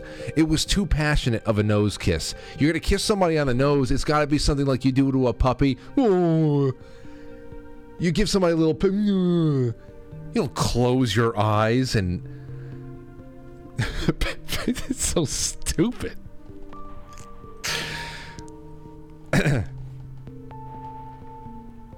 anyway, I'm glad we did this. I'm glad we did this. All right. Let's see here. I'm going to go into the super chats now. Quite frankly, quite frankly, superchat.com. Quite frankly, superchat.com. Let's go there. All right. Uh, Mayor Adams out of EBT cards. Yes, I got that much. Joe S says testing, testing. It worked, Joe. It worked. Over on Rumble. Let's see. We have a super. We have a Rumble rant over there. This is nice. Thank you so much. Uh, Stephen Ellis says if I were a doctor, I would prescribe, quite frankly, to treat anxiety and depression. Have a great weekend, guys. Steve, that is such a nice thing to say. That's a nice thing to say because I am all for prescribing things like music and whatever for people who have stuff going on. It should be used like like medicine because you can mix it all. It, it can make things worse. Everybody knows that if you're feeling sad and you listen to a happy song, it only makes you feel even worse. Than it doesn't it doesn't bring you up. You've got to know how to prescribe and use music. You've got to match frequency until you can slowly raise the frequency. You got to match it. Okay? If you're negative, you got to wallow just a little bit and bring it up to an emotion that is maybe a little bit more powerful, though neg- negative. Then from there, you're exercising all that negativity. The anger is out. Now you're feeling a little bit more exhilarated. A little, then you know, ev- eventually you can get yourself out of a hole by prescribing things like music, podcasts, perhaps. I'll be your Huckleberry. Let's see. Witchipoo22 says, Happy birthday month to Aurora. Yes. Happy birthday month to Aurora. She kicked it all off with a bang today. Um, like I said, like when I got home, when uh, uh, Aurora and Lauren got home, they went to the Home Depot and a few other things with my mother-in-law this morning. And when they were getting back, I got a call from Lauren outside. She said, "Hey, can you come outside and help us?" And I, I thought I was going out there to help with some grocery bags or whatever. And I see Aurora just just kind of like frozen on the first step of the stoop coming up into our house, and she didn't look right. And she she's just kind of we she she put that face on, and she wanted me to carry her. She didn't want to walk because she her stomach was hurting. And I was like, what what the hell is this now? So for the next 10 minutes, I, I bring her upstairs and she's just a lump in my arms. And I, you know, put her down on the couch and set her up, get her all comfortable, whenever. And that's when Lauren and I are just trying to understand what's going on. And thankfully, she's she's pretty advanced linguistically because we were able to get some out of her. And she said, you know, it was it hurt, it hurt like her stomach hurt. Then she said, we thought that for a while there. She said it hurt when she peed. So then we're thinking, is this a UTI or something? We, we didn't know. We're trying to check things off, gather information so we can call the doctor. And then, you know, she said that she her back hurt, but when she said her back hurt, she kept touching her neck. It- wait, you, does it hurt when you swallow? And she said, yeah. So we checked her throat, and we saw one of those, you know, like tonsil stones. A little bit of redness, but not that bad. So that's when I started calling up some doctors and um, and getting some things underway. And the fact that she couldn't, that her stomach hurt her. Like, why? Okay, the throat and the stomach. And um, I forgot who told me. It might have been Tracy. She said, you know, that might be strep. Especially that age, there's a lot of stomach issues that come along with people who, kids who get strep. So I said, all right, but it's just crazy that she she her stomach hurts her so much that she doesn't want to walk. So the whole day she's barely walked. Finally, we got it checked out. She had strep. We got the amoxicillin. She already had a, a dose, but Lauren brought her to bed a little while ago, and she got in touch. Uh, she texted me how everything went. She said, "Oh, she's already sleeping. She's good, no fever, and um, and whatever. She said she walked over to pick out her books so that they can read the books together before she went to bed. And she said, Mom, I did it. I walked. like she's Amahl and the Night Visitors or something like that. God forbid. But um, yeah, she's usually uh, jeteing around the room all day long. So it, it, it sucked to see her all laid up like that. But, you know, we'll keep it up tomorrow and hopefully she keeps feeling better and better, quicker and quicker. All right. What else we have?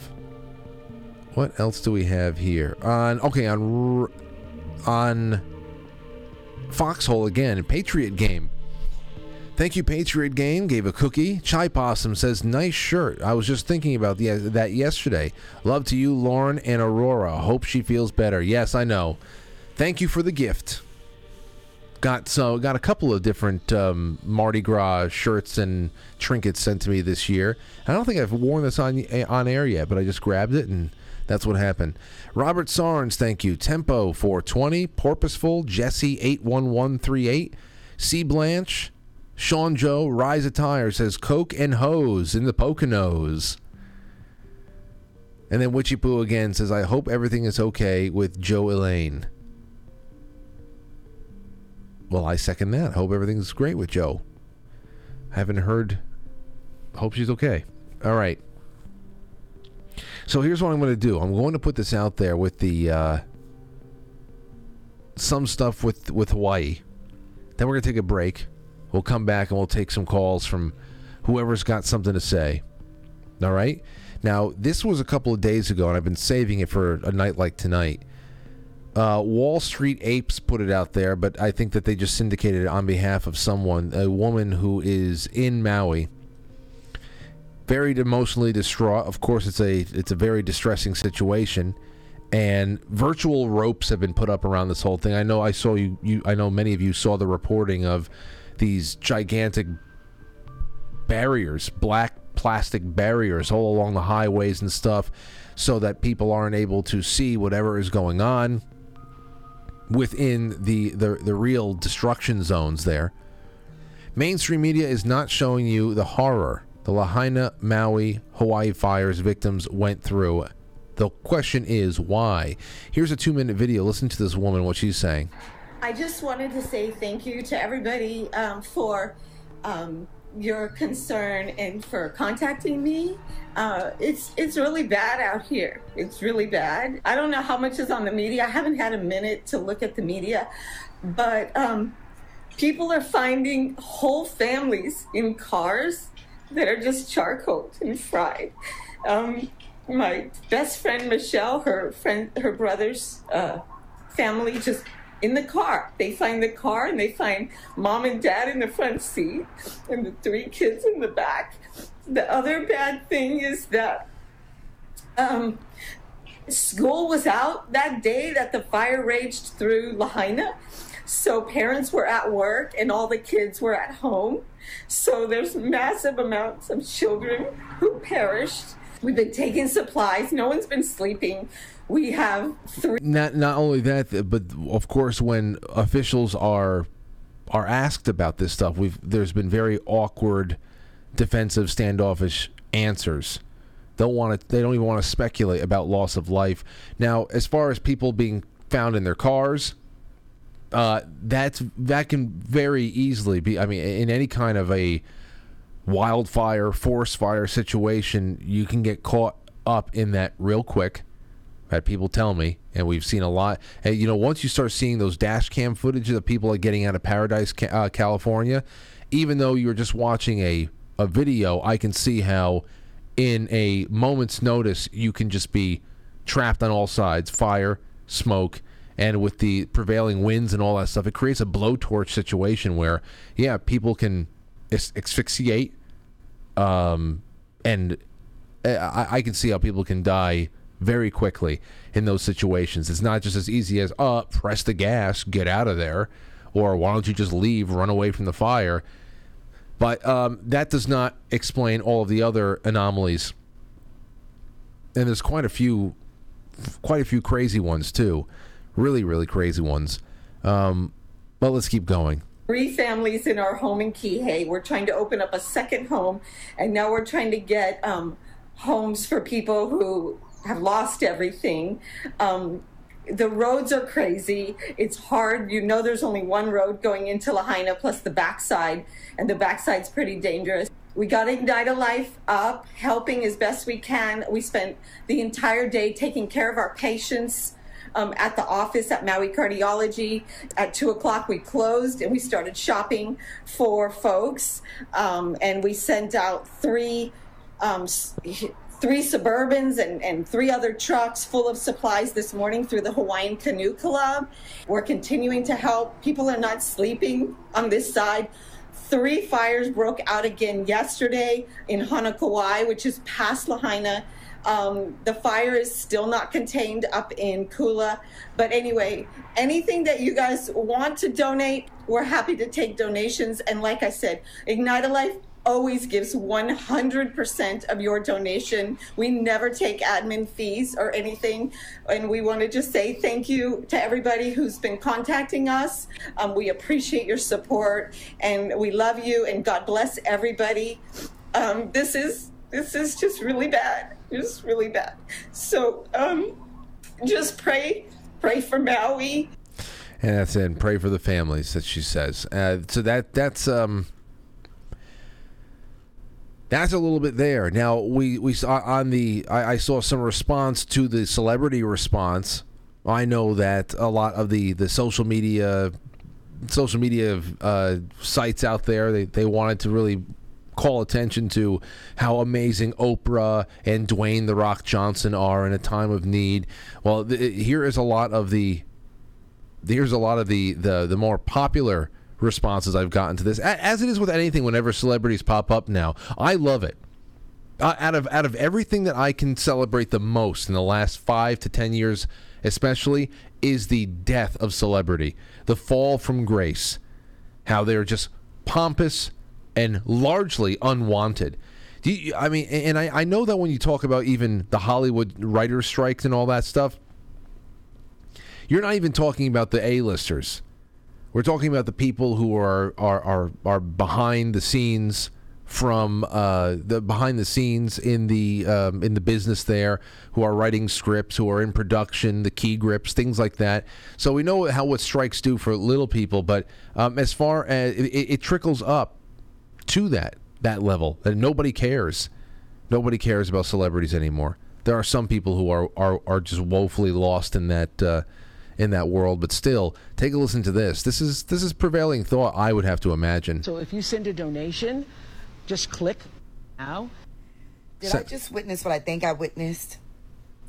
Please don't tell me I just saw a billionaire standing next to a multi-millionaire begging the average everyday citizen for donations that can barely get by due to a real life recession, living paycheck to paycheck, barely can pay rent, barely can put food on the table for our families, okay? Living in a real life recession in a country where our president is giving away all our resources, sources, and resources of to another country for money if you two don't go take your Hollywood elite behinds to your other Hollywood elite friends and politician buddies that got millions like you do and billions and get all that money together and help out Maui, you are out your damn mind. Please don't insult our intelligence like that. And after you guys do all of that, you will have enough money to help the rest of us. Boo. Get out of here with that. The nerve. See, that's the whole the whole thing there, though, is that they don't have money. The government doesn't have money. They steal money and they borrow money on behalf of people who make money, who actually have value. Who have value. People who are not in government are valuable because they they, they make things. Whether they make a corn dog or whether they make some kind of technology that can clean up the seas and rid it of all of its plastic pollution from China whether they make a corn dog, whether they uh, you know mow lawns, or whether they build cars, that is all done by people. That's where value is created, and that value is de-incentivized, and that value is made uh, is really squandered through taxation. So when you have uh, billionaires like Oprah Winfrey up there with that uh, that hulking uh, that hulking uh, uh, Dwayne Johnson behind her, with their with their you know their their smiles and come on let's uh let's let's let's pitch in together. Uh, you know what? I'd love to pitch into a lot of things, and I do, I do. I don't I don't uh, I don't show I don't show where I I, I put uh, my money and my support and and and what uh, I think a lot of people out there are the same. But I can give a lot more, and the average person, lower class, middle class people, could give a lot, a lot more if they weren't stolen from constantly. When so much of what you earn through the year is taken by a government that is worthless and hateful and wasteful, and it is just destroyed. They take all that wealth, they take all of that that creation, and they turn it into a negative. You know, uh, it's like whatever. I like. I don't get bullied. I don't get bullied by uh, you know checkout counters. Like you want to give two dollars to one charity or another. No, I don't. I don't. And it's not because I wish anybody will. I give enough as I, I, I give as much as I can, and I always try to extend myself. And I'm a very charitable person. I know most people in my life are the same way too. But um, the our shirts, you know, say, well, that, that guy would take his shirt off for you, give you his shirt off right off his back. Well, our shirts have already been taken off of our backs against our will. We're being stripped down by government, whether it be state, federal. Uh, it, it's horrible. It's horrible. You think about what the response for something like this would be if people weren't already put into the poorhouse, like this woman is is, is talking about, and then to have to suffer the indignity of watching a hundred billion dollars plus that we can account for going to going to you know scams, scam wars in places like Ukraine. My gosh. My gosh it's just ridiculous. Well, here's a little bit more from uh, here's from Greg Reese. This the latest he put out today. is about four minutes long, and he talks a little bit about some of those anomalies. Uh, Grace, really graceful. She just put out part three, uh, an addendum to the first two uh, Maui fire videos that she put out. uh, I think a couple of weeks ago. She waited a little while longer. She did some interviews with people that are out there in Maui, collected a little bit more uh, data and also waited to see what government response was. And as she said, it is a, a paltry response when you think about how they're giving $700 per household out there. That's what the federal government thinks is fair at this point. And when you do, and she does the math in there, it comes out to about nine million dollars worth of relief compared to the hundred billion plus that we're sending to the uh, the the failed proxy war disaster in in Ukraine. Well, here's a little bit more over here from Greg Reese.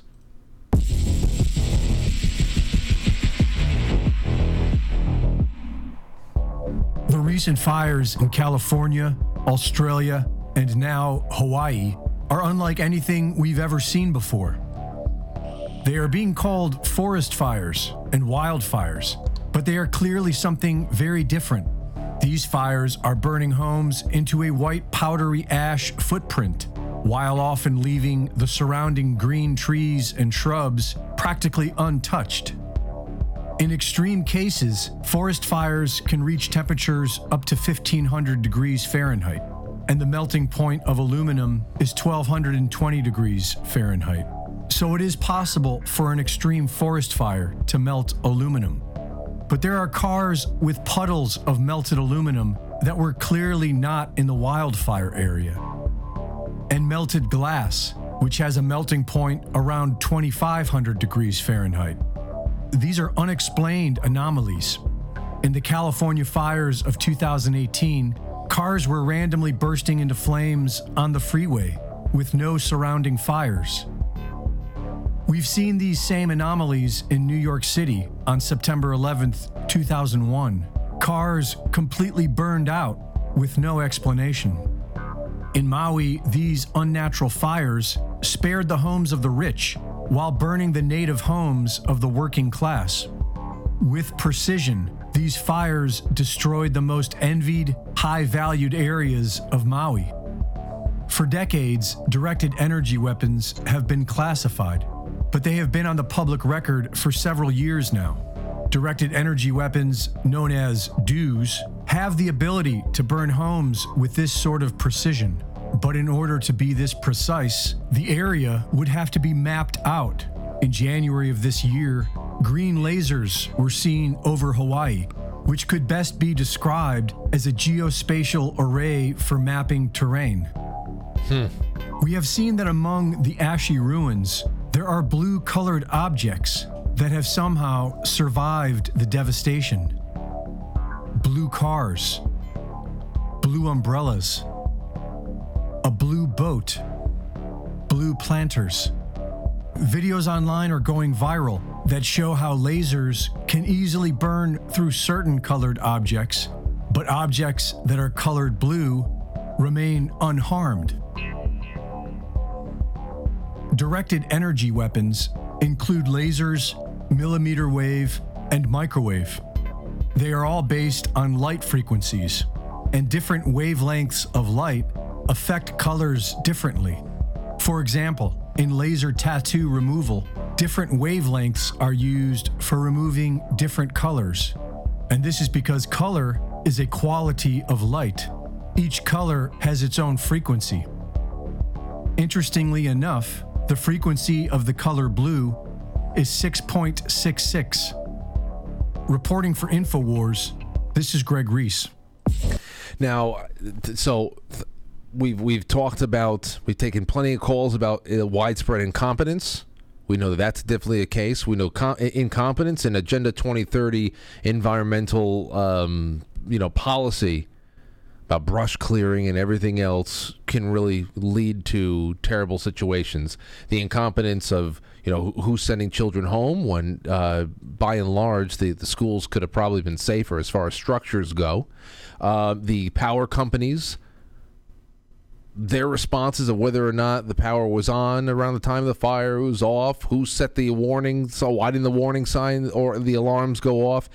I mean, there's just so much failure all over the place. It's very easy for somebody to start speculating about coordination. Very interesting about how the, the green lasers in January could have been about mapping, though those lasers were blamed on China, if I remember correctly. As far as the burned out cars in lower Manhattan during 9 11, that is talked about at great length by Dr. Judy Wood in her documentary, Where Did the Towers Go? which has, um, you know, some, some people think that it's. I, I always, uh, you know, I've watched that quite a few times. We put it on the network a couple of a couple of times too. I know people like Jason Bermas think that she uh, it discredits herself on, in a number of ways, but uh, anomalies like those are always very. I, I mean, I don't, I don't. I pay attention to it. I take note of it. So there's a lot of weird things going on there, but of course we are we're getting the media blackouts, not a lot of substantial answers for very pressing questions, and the death toll is is probably far more staggering and far more far more heart wrenching when you think about young lives lost. So it's 8:42. Let's take a quick break. When we come back, uh, we'll take a couple of calls for the last 15 minutes, see what comes through, and uh, the number is 914 914 200 0269. And you know what? For the special line tonight, uh, I will get rid of the inside info line, and we're going to go Hawaii again. Anything in particular? Inside info on Hawaii or anybody that's been out there. The in, the Hawaii line is 914-369-1236.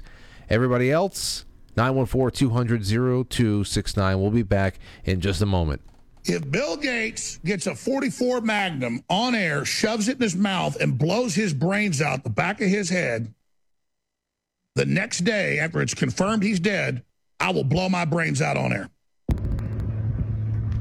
Give me back my son! Let's go, Tigers!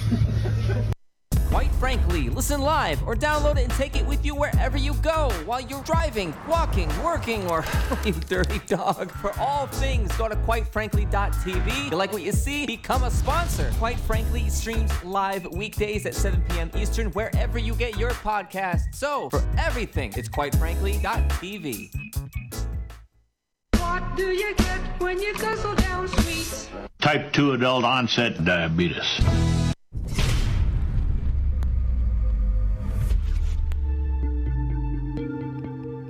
Okay, that was a very short break.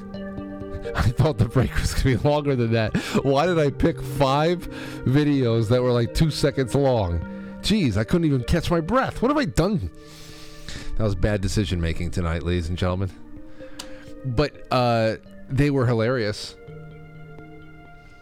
Uh, the, the, whoever the hell is, I, is that Tiger Woods that's teeing off over there? Whoever is screaming, "Give me back my son," is hilarious. Wait a second. Let's go back to that. Let's go back to that. The "Give me back my son." Where is it? Diabetes. Matt. Uh, give me back my son. Okay. So I think this is Tiger Woods, and if you don't know what the reference is, this is Mel Gibson's big line from that movie Ransom, um, with with Gary Sinise, and uh, look, that movie Ransom is completely underrated. The acting is incredible. The tension, the tension that is built up in that movie is incredible. If you haven't seen Ransom in a long time, or if you've never seen it, I would say jump into that. The acting uh, across the board, the male leads, supporting female leads, it's incredible. Anyway, it all it, it's a it's become a meme. The me back my son. But the give me back my son scene. I mean, your your hair is on. Your hair is standing up. You're you're on the edge of your seat. It's a pretty serious scene, but uh, to see it uh, pop up in all of these compilation of videos of people screaming things right after a golfer tees off, I love it. You know, some people scream Baba Booey and all that. This is by far my favorite. Tiger Woods teeing off. Listen. Give me back my son! Let's go, Tiger!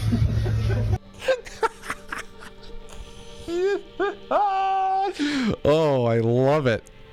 One more time. One more time for the road. We have to. One more time for the road. Give me back my son! Let's go, Tiger! I love that people start to crack up like you have a choice. Anybody who looks at that guy and goes, oh, just don't you have any class? That person is a ninny. That's hilarious. And that is part of the reason why I can't wait to bring Aurora to uh, right field, Yankee Stadium one day, just so she can hear top class heckling. That's just class A heckling.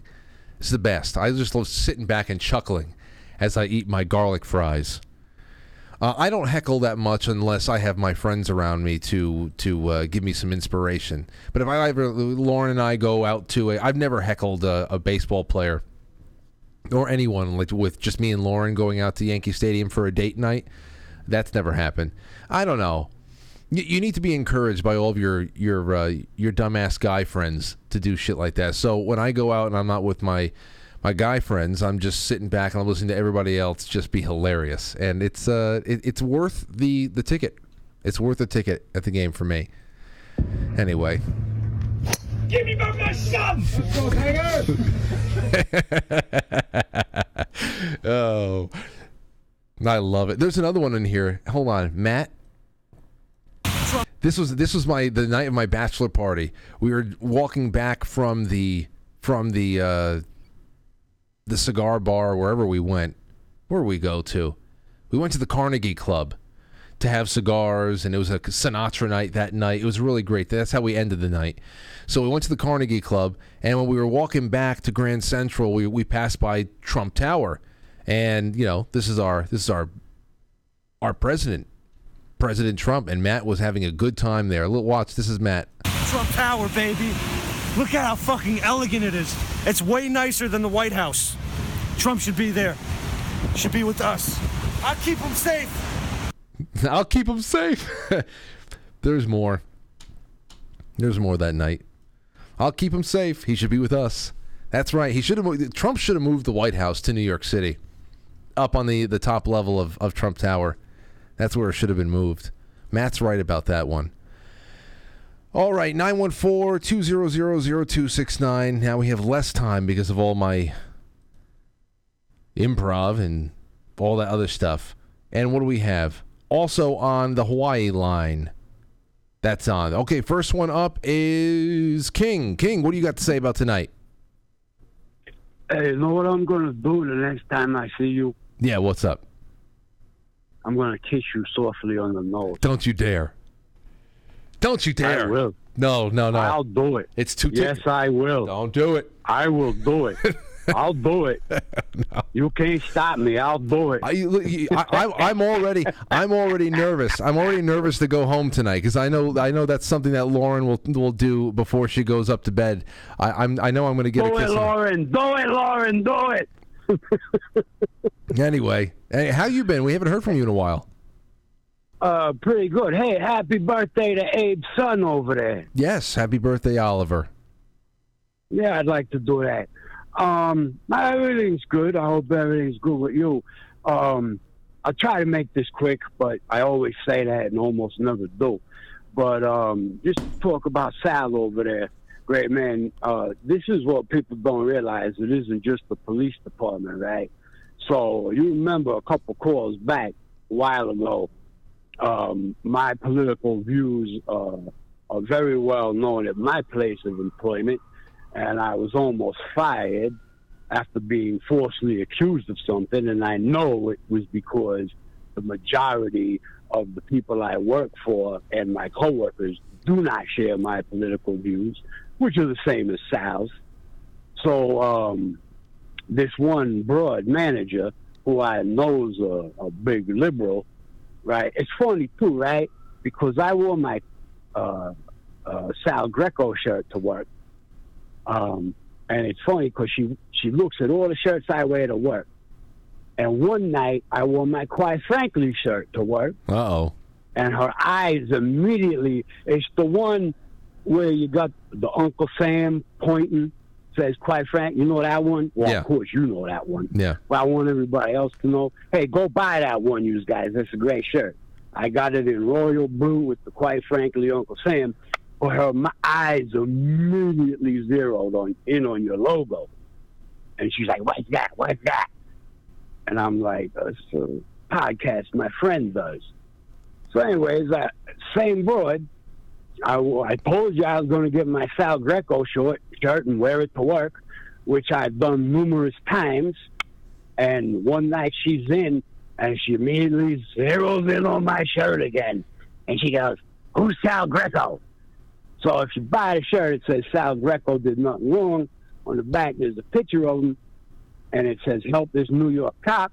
So I, my response was to just turn around, show her the back, and she goes, "Oh, salgreco.com, huh? Help this New York cop."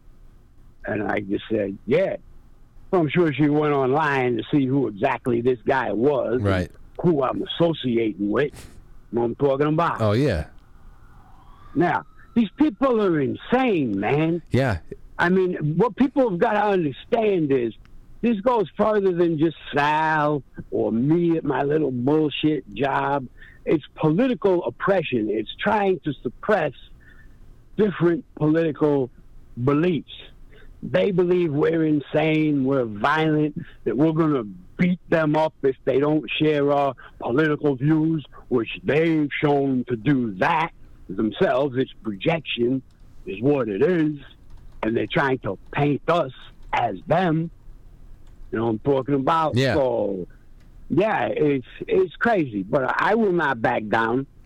Um, I would just like to address the MMA fighter.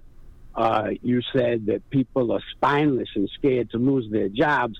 Well, let me tell you something, pal. Not all of us, because Frankie's known me a long time, and he knows I'm very vocal and not sh- shy about sharing my views at work with these weirdos. Oh, and I know you know. Whole- yeah. No, no, no, no, no, no, no. Go, go ahead. Finish your thought. So, and you know, they always say you don't bring politics into work, which I am a true believer in. But at my place of employment, it's nothing but political. All over my place of employment, in the back room, by the way, where the employees are, not out in the store, It's all these celebrate this, celebrate that. I won't get into exactly what they're saying to celebrate. Oh, I know. But you and your audience can guess. Oh, I know. I know. And what matters I and just- what doesn't. I just opened up last night's show talking a little bit about that because I had some friends of mine who still who still work in some local gyms, uh, showing showing that you know the celebrate welcome week, this and that week. It's all about uh, non-citizens, immigrants, and U.S. based residents. They don't want to say citizens. They, they you know everything is about is about really just grooming people. Like you were saying before you said that they think that we're violent and that we're we're crazy and all. They don't. They no no no. They, they, they, the thing is that they don't like how consistent the logic is, and they think that consistent logic. Yeah. They think consistent logic means that you are somehow old school and oppressive because they they obviously have nothing nothing tethering them down to reality if every day that there, there's there's a new there's a new reimagining of what the, the, the, the human species is all about but you know it's not that we're violent they use violence to be able to beat out any difference in opinion that could in some way uh, you know ruin their their uh, the, their claims to everything so um, they, they pretend that everybody around them is violent to justify the violence they know they need in order to win because they're definitely not winning any discussions with anybody. There's you, No. you know, there's no debates. No. It's shut up, and this is what I say. And if I could just say to Indigrove in the chat room, yes, I am looking for trouble, man, yes. Because I'm not just going to sit by while stupidity goes on and stuff I know is wrong. Now, I don't care what nobody else does or how they live their life. I'm just going to work, to work. But when I got to walk into work and I'm consistently by being bombarded by stuff I don't agree with, well, then I'm going to voice my opinion. Yeah, I'm asking for trouble in the grove. Yeah, I am. Bring it. Well, it's good to hear from you again, King, and, and who knows, maybe Yes, uh, may, maybe the night one at least one of the nights that Sal comes into uh, to to visit in New York, maybe maybe you come down too. We'll see what happens. Yeah, that would be nice. Yeah, we'll figure it out. One of these days, you and I, we talk a lot. Yeah. All that right. would be nice. We'll see what happens. All right, have a good one, man. All right, take care of yourself, man. There you go. There's a great call from from King. It's good to hear from him again. Sounds good. Sounds strong. Sounds strong. Eight fifty six. Let's see here. Eight fifty six. We'll take uh, we'll take one more call. I'll just make sure that I did not miss any of our our super chats that came in. Let's take a call from who's this? John.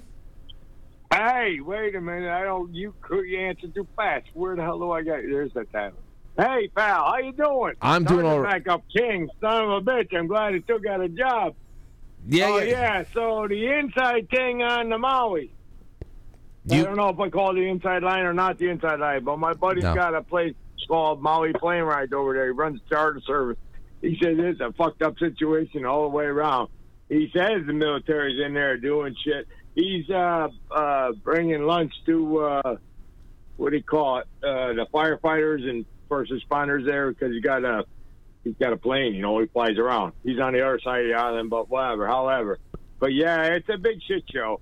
The whole do thing ain't so much. It's more like uh, you know, hundred mile an hour winds, and you know, shit burns up. I hear a lot of that. You know, I, John, I hear a lot of that. I thank you for the call because I, I'm never, I'm always just open to whatever. I know when I see when I see a, uh, um, patterns in media coverage. Yeah, Jim Lee's got the got the pictures, and he'll tell you.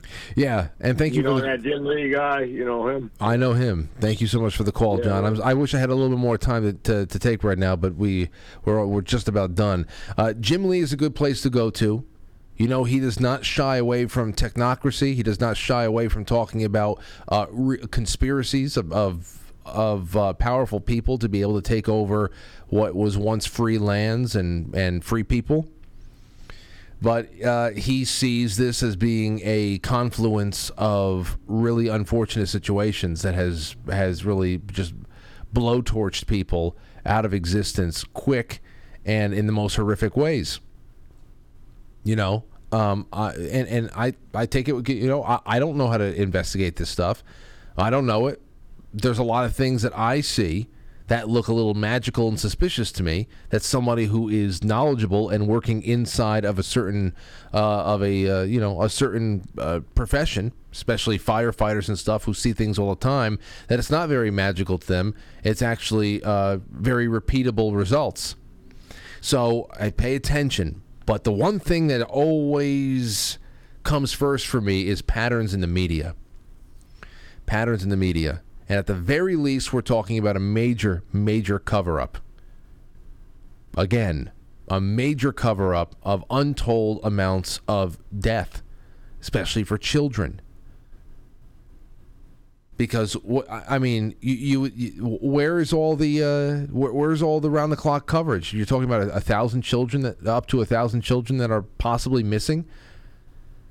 How many of them are just unaccounted for? They're on another part of the island. How many of them are dead that have been just just turned to to ash? Uh, for everybody out there who wants to make a, a case about climate change becoming a, a a real real problem, you think that this would be something that would be all over the place. Climate change just cl- just uh, just claim the lives of however many hundreds, if not a, a thousand or so people. But that's not being done. In fact, it's being you know uh, diverted away away. And now is that because there is just way too much evidence of foul play? arson or widespread dropping the ball from the energy companies to the sheriffs to everybody. I mean, it, it's it's oh, it's suspicious. It stinks to, to high heaven. Uh, no matter what way you approach it, people are dead that should be alive, and it's it's slowly drifting into the background of everything as the media cycle swallows us whole once again. Um, there's one more super chat on the Rumble. That is from Jello Head Jabroni. Good to see him again. Says Francis for a great week of interviews and shows. Keep up the outstanding work. Oh, I appreciate that very much, J- Jellohead. I love all all of the uh, the support I can get, and I really do hope that over the course of the weekend, I'm able to welcome on more sub- more paid monthly subscribers to the show. I really do. If you go to quitefrankly.com TV, I'm sorry, quite frankly dot TV, go to the sponsor us page. You can right there, right through Squarespace, you can become a sponsor for as little as two dollars a month, as little as twenty four dollars a year, and it goes so far, so far. If a couple of dozen people a week did something as small as that, then we would be able to hire more. We'd be able to invest more. I would never have computer problems that I have to wait weeks and weeks to be able to bide my time and my money to be able to keep this thing going and getting stronger. There's a lot we can do, and a lot I want to do, and um, and and we're not NBC. This is new media, and we need you on board. And that's why I am always working to create more value for people who are monthly subscribers through pen pal ships, whether it be postcards or, you know, traditional letters, typewritten or handwritten. There are Polaroids I'll be sending out tomorrow. There's a Polaroid club with plenty of room in there. Uh, everybody who is a monthly subscriber is is inside of these monthly giveaways. We just had two winners last night from August and July that we caught up on. There's book club. We got another great book club coming up in uh, in October. Become a sponsor. Grab a uh, copy of Mario Puzo's The Godfather, and let's do this dance with Jay Dyer. Anyway, I'm working for you nonstop. I love what I do, and and thank you for making it possible.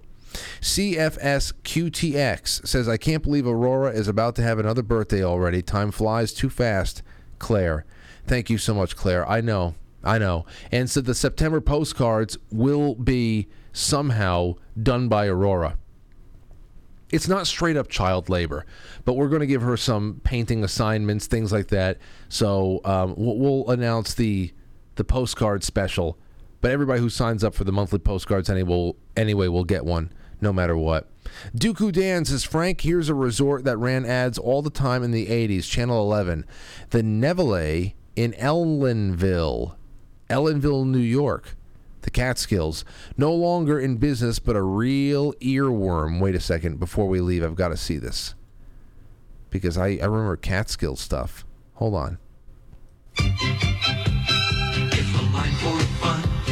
Goes on and on, and some overgrown mountain marathon, it was up to you, but you should have gone to the Nevele. It's a place to go with your family, or when the two of you want some privacy,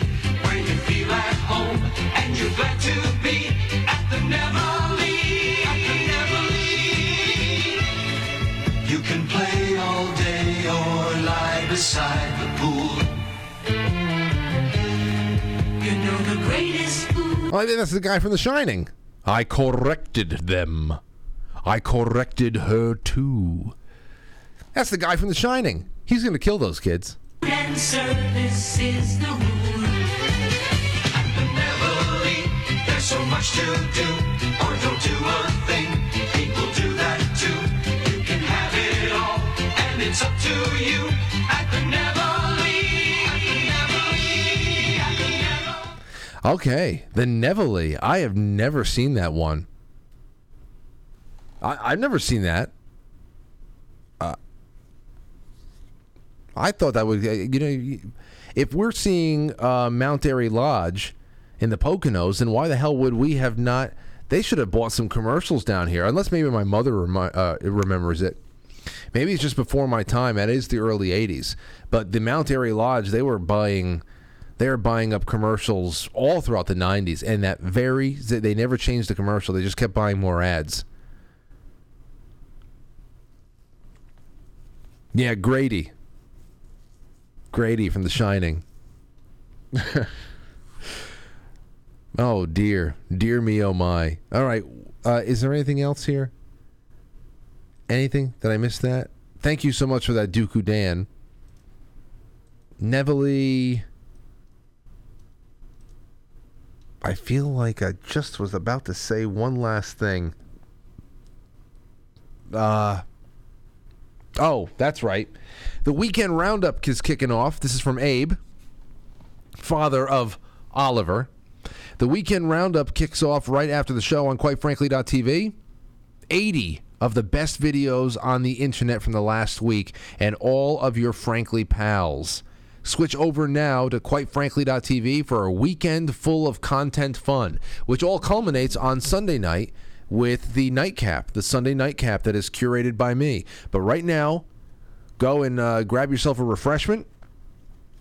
You can do whatever and just have quite frankly.tv on on the uh, the background. There's tons of information, comedy, weirdness, memes, good stuff. Quite frankly.tv. Go ahead and um, and let us have a good time together. Good night, everybody. Thank you so much for another wonderful, wonderful week.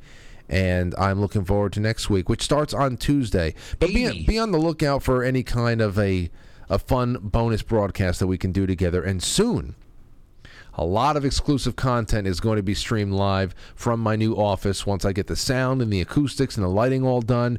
Oh, man. It's going to be a wonderful holiday season. I hope we get plenty of snow nights because then I don't have to leave the house at all. I'll have full capabilities there that I have right here. All right. Bye bye. I'll catch you on the flip side.